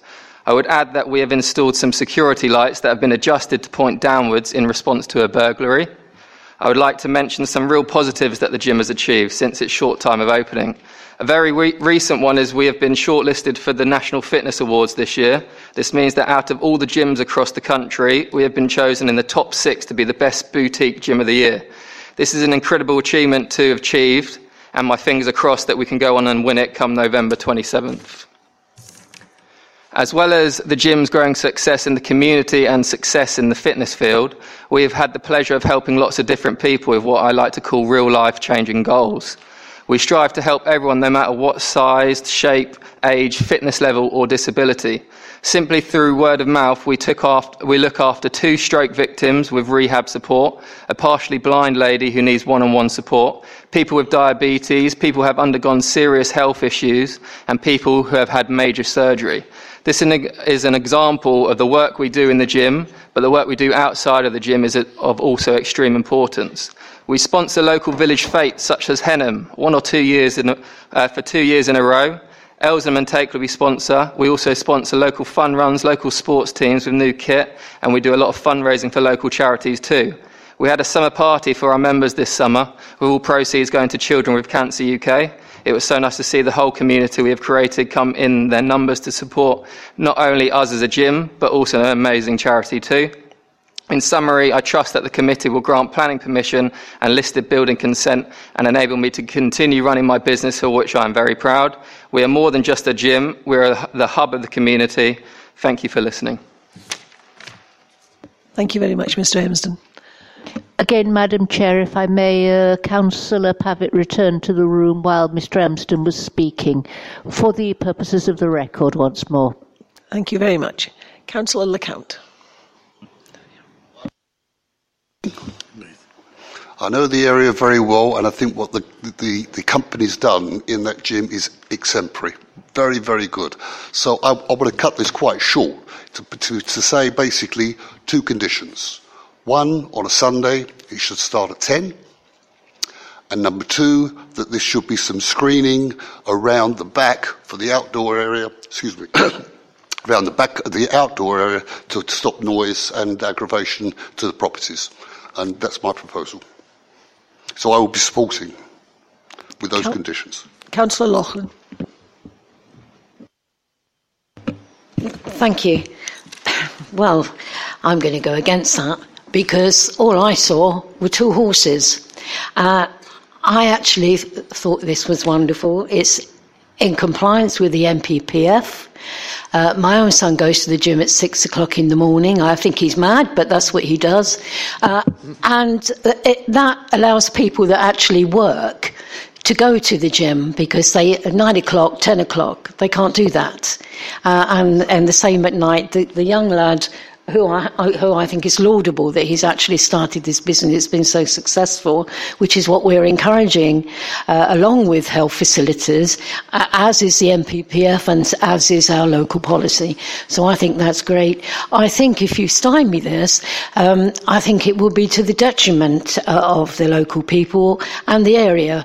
Um, he said there won't be any uh, amplified music, and um, outside when it's cold.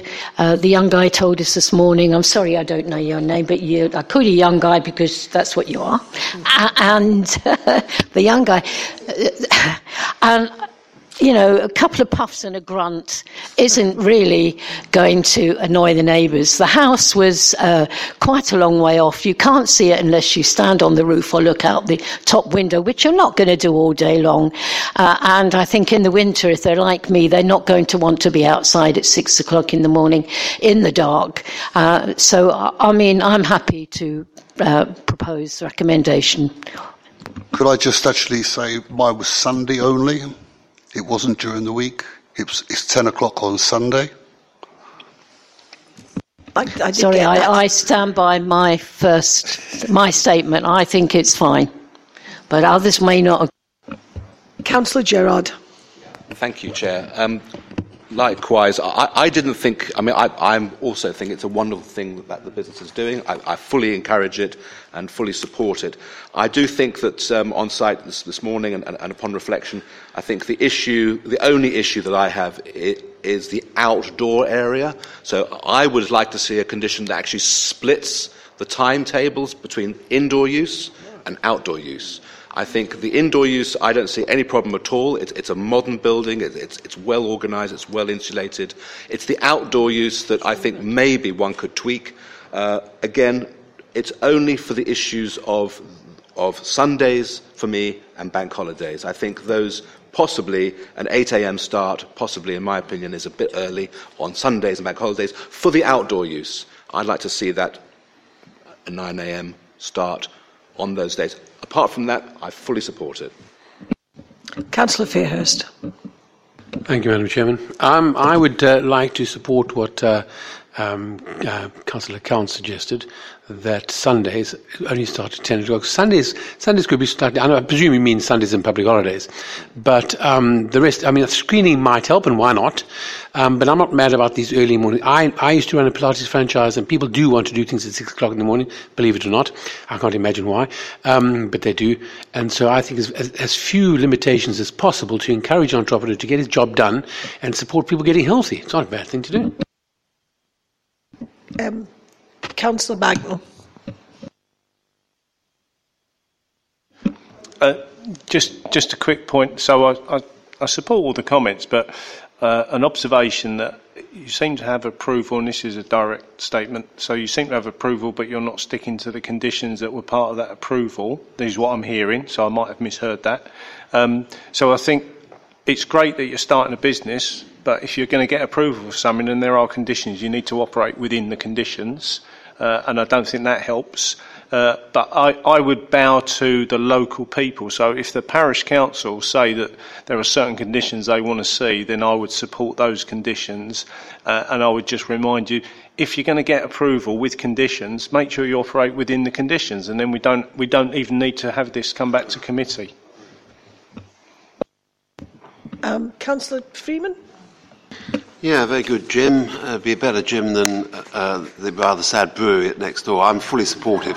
But Councillor, Councillor Bagnall, uh, Councillor Bagnall uh, is very correct in saying that the conditions are conditions, and they're not there just as advisories or nice to have. If there are conditions on the time of the usage, they need to be observed.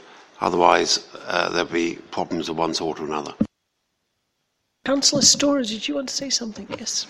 Thank you, Chair. I think my only concern would be um, the noise issue, because if you consider a, I think what often happens is that in, and I may stand to be corrected on this, in gymnasia there might might be um, music playing relatively loudly while people are doing whatever they're doing in there, but on a hot day, for example, it may well be that the the windows are open and that noise emanates to uh, have an adverse impact upon the immunity of neighbours. I don't know. I'm just identifying that as a, a possibility, perhaps, and it's something that may, may need to be controlled by appropriate conditions, although what they are, what the decibels are, I wouldn't like to say. I would also think it would be impractical to impose um, a condition that no windows or doors open. We were there this morning, the doors were open at one point. Not all of them, but there was uh, a young lady doing her exercises, and the, as far as I could see, the doors were, were open, and it happens. And it's the middle of September now. Uh, okay, but there may, there may be music. If there isn't any, fine. But there may be, I don't know. Or there may be in the future, perhaps, if we don't accept it if we don't hear it now. Thank you. Chairman, just, just to clarify, the, window, the doors were open for our benefit this morning. And, and secondly, the, the building has air conditioning inside. And the last thing the applicant wanted to do was to open the doors while his, while his, while his customers were inside. So I think the issue is we don't have to, we don't have to control that. The, the, the doors will be closed because that's, that's good for operations. And I think it does, but, and it, I also, also recommend, I also suggest a, recommend you look at condition three, which says no amplified music.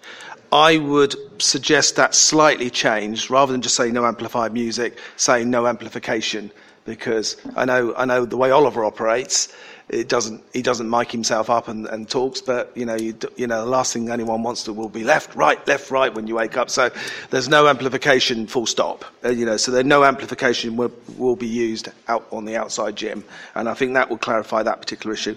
And I think it all boils down to members coming to a decision over what they want in terms of the hours.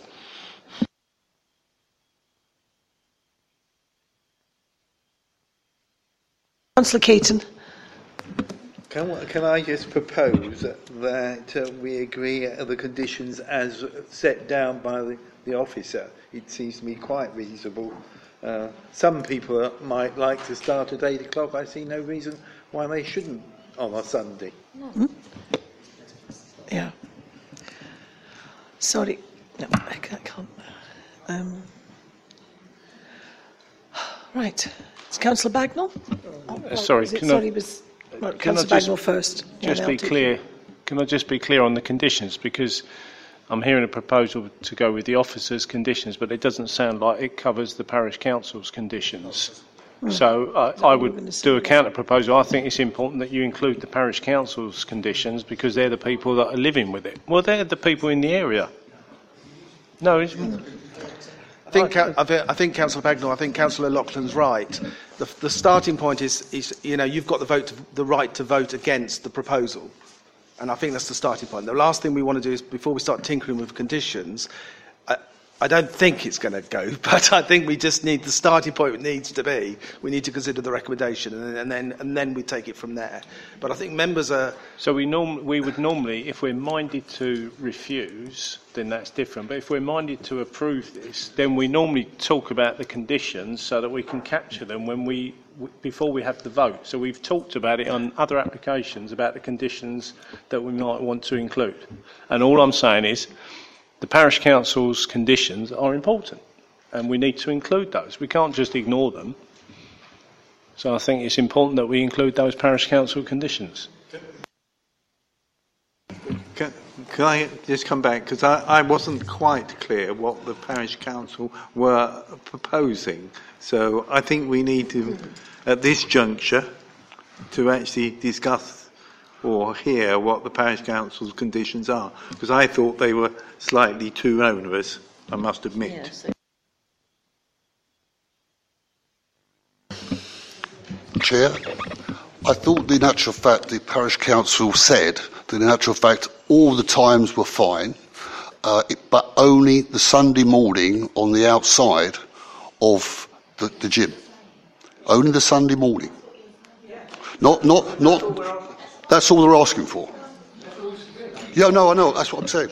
I'm anxious here that we need to, we don't want to stymie a business, and so members need to because that's taken in the context of a clay pigeon shoot, which is restricted not to commence until 10 a.m. That is completely different activity, to be honest. But members just need to be mindful of that. Anyway. Right, hang on, hang on, please. Councillor Fairhurst. Thank you, Madam Chairman. The proposal, as I understand it, that I've seconded, is exactly what stands there, including section 2, which talks about times, except that it's tweaked about Sundays and public holidays, that it starts at 10. And if we do that, we're encouraging entrepreneur, but we're considering the parish council. I think that's what they're asking for.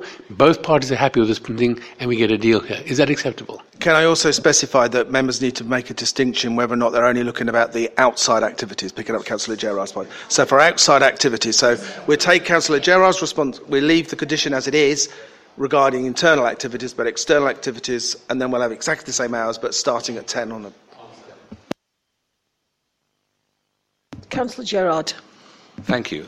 Under the new trial rule, trial rules of how we're operating, could I ask if we could just check, please, with the parish council, if that, if what we're proposing is what they have said, because I, I, do, I do think this is a cooperation matter. It's a cooperation between parish council, the, the council, and the operator. Could I just, just clarify, because we're a bit confused as to what it is that you wanted in the conditions?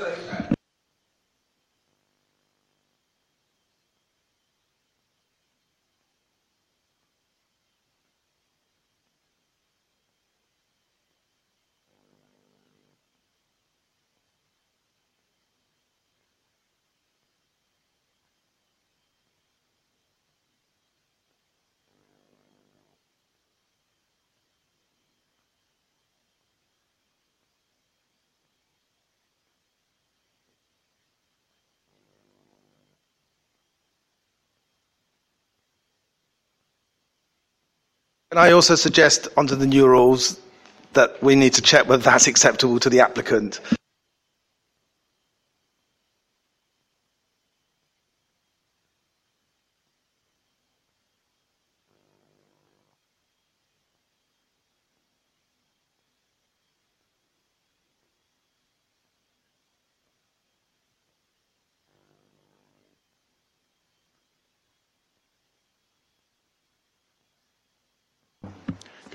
Can I, can I, can I m- make a point? I, I, you know, we're all saying that we uh, uh, admire this business and, and its entrepreneurship, but to actually restrict his trading hours by 50% on a, on a Sunday when it is a key trading day, I would assume, does seem to be a bit onerous. Just to, it's, a, it's a bit like a, uh, using a sledgehammer to crack an, a nut.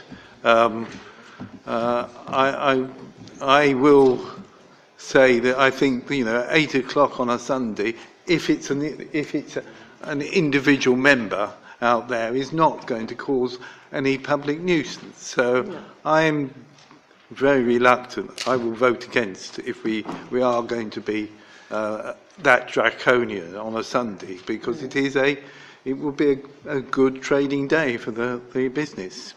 I will advise members that you need to be clear because we need to pick this condition up to enforce it. So therefore, it, it could be that if you're going to restrict it to 10 a.m. on a Sunday, I would suggest it's any exercise activity because obviously it doesn't stop a member of the staff going around and having to do something to do, not actually for a member's issues. But I think you, you can't make distinctions between group activity and single activities because that just gets un, unenforceable and could do so. If members are mindful to 10 o'clock on a Sunday, which I think is acceptable in terms of moving forward. So, but it's up to how members want to address that issue, and that seems to be that that's the the only sticking point.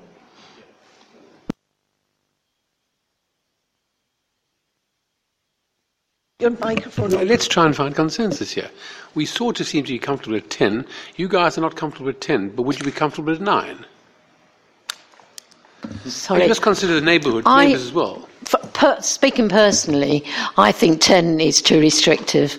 You know, people don't go along to the gym at 10. Mo- most people, especially young people, I mean, I like a lie in on a Sunday, but uh, lots of people would go down and they'd go early. I mean, I, I think, you know, it's, it's the young guys living. Uh, and I, you know, he's already said, and he told us on site this morning, that in the winter time it'll be dark. People don't go out there, and it'll be cold. You know, that, and there isn't that much out there. It's just a patch. There was a. Did you did you see the site? Yeah. So I mean, I yeah, ten o'clock. I think that's very unfair. Very very unfair. Sunday, yeah, yeah. This I- is getting I into a bit of a free for all here. Thank Well, you. well, Could we just go through the chair? Thank you. Um, right. So, Councillor Sutton, would you like to say what you were saying? so- sorry, sorry, Chairman. I was just trying to say that if it shuts at two, then it doesn't give you that many hours on it. You know, could would you know? Supposing it was nine, would that still be two? Would that I would go with 9. nine? I'd go with 9. No, no, no, no, no. Get. Nine. It's your call. Yes, but it is, it's still their business, and outside's nice.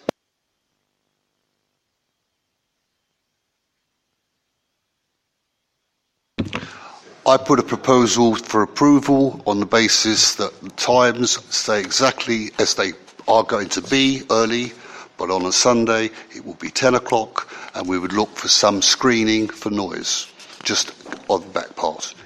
But it's only on the outside. that condition because we're retrospective, we have to put a deadline on it. So we will say within three months, um, we will have a scheme of, of, of screening, and then we'll take it from there. And that will be subject to the, con- um, to the condition of the, the, the actual activity. Yes, outside. Yeah. I would also, I think, I'm, I'm sort of, I'm reading behind. It's, so that was restricted to outdoor activity. So we do the, we do what we'll call the, for want of a better word, the Councillor Gerard split of the outdoor and indoor activities, with the outdoor activities them being the same, but the outdoor activities same from 10 o'clock, with an additional condition requiring some sort of noise noise screening. Yeah, which is not going to be anything technical. It's just going to be something. To, yeah, just a Sunday. And bank, and bank holidays. Hmm. Councillor Fairhurst. Sorry to make your life difficult, Madam Chairman, but I'm, with, I'm retracting my second on this. I'm going to offer, offer an amendment at nine. Because I want to get consensus here, and, and half the room wants to go for nine. So I'm going to say on public holidays and Sundays from nine o'clock. She's Uh, and we're talking, and now- we're, we are talking about the outside activities. Right. Okay. We'll go, go with that.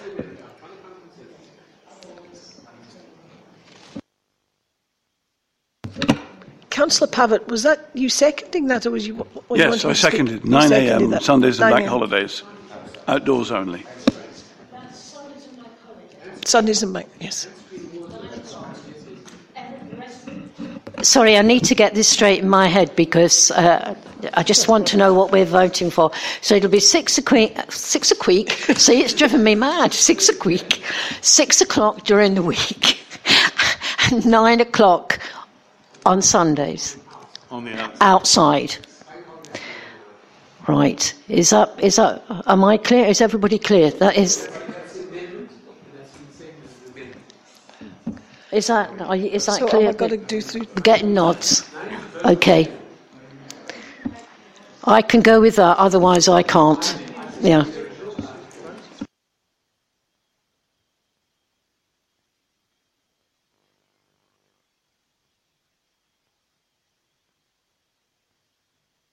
Right, okay. Picking up Councillor Fairhurst Pert, he's made an amendment which has been seconded. So I, I would suggest that just goes to the vote, to be honest with you. Could we? Yeah. Could you? Could you, as the chair, uh, for the benefit of those at home or listening in, what those can, what the hours and everything can, actually is, we please. have. Right. Right. There's sort of three bits to this. The main bit is that condition two um, is we'll, we'll do the wording, but it's it's going to include that external inter, external activities shall be restricted, and it's the same hours. But the, the current amendment is that night, but it's changed from from eight till nine on a Sunday, and bank holidays and bank. Uh, yeah. Secondly, there is a condition requiring that within three months we have a, a scheme of screening around, around that activity. And thirdly, I would suggest that we amend condition three to not just say amplified music, just says no amplification shall be played, shall be used.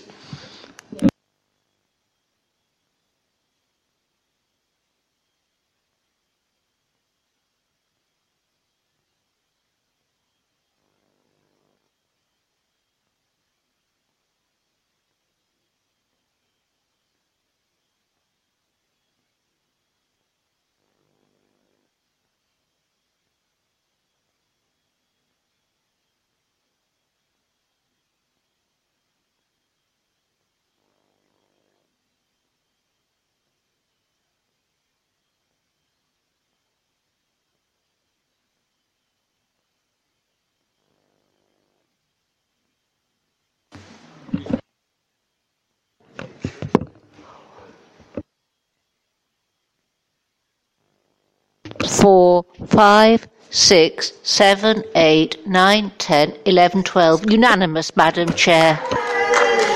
Thank you very much. We've got, um, no, we have, unfortunately, we have one more to go. We have, we have two more to go. Sit down. I I, am voting, Madam Chairman. Just I'm, voting, I'm voting with my feet. Just to confirm, separate to that, we also have a, a the companion application for listed building, which doesn't cover the operating hours. It's all about the works, and again, that is recommended for approval, subject to conditions.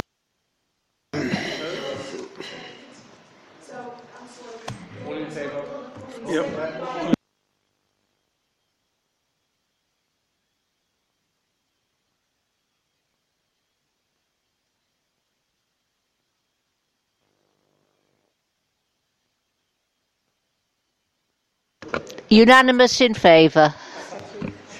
Oh, sorry. Oh, my God. Oh.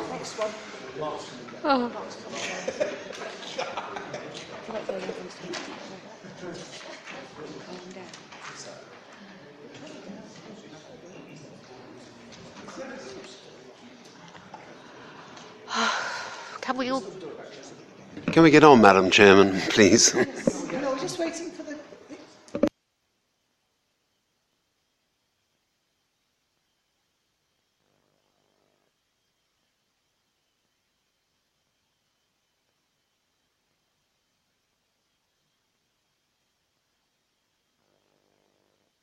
Right, getting started.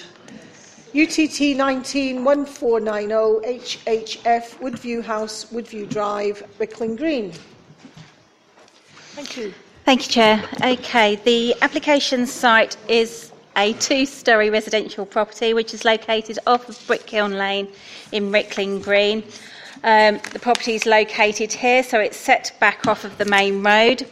The applications for works to be carried out um, regarding a covered, open covered area.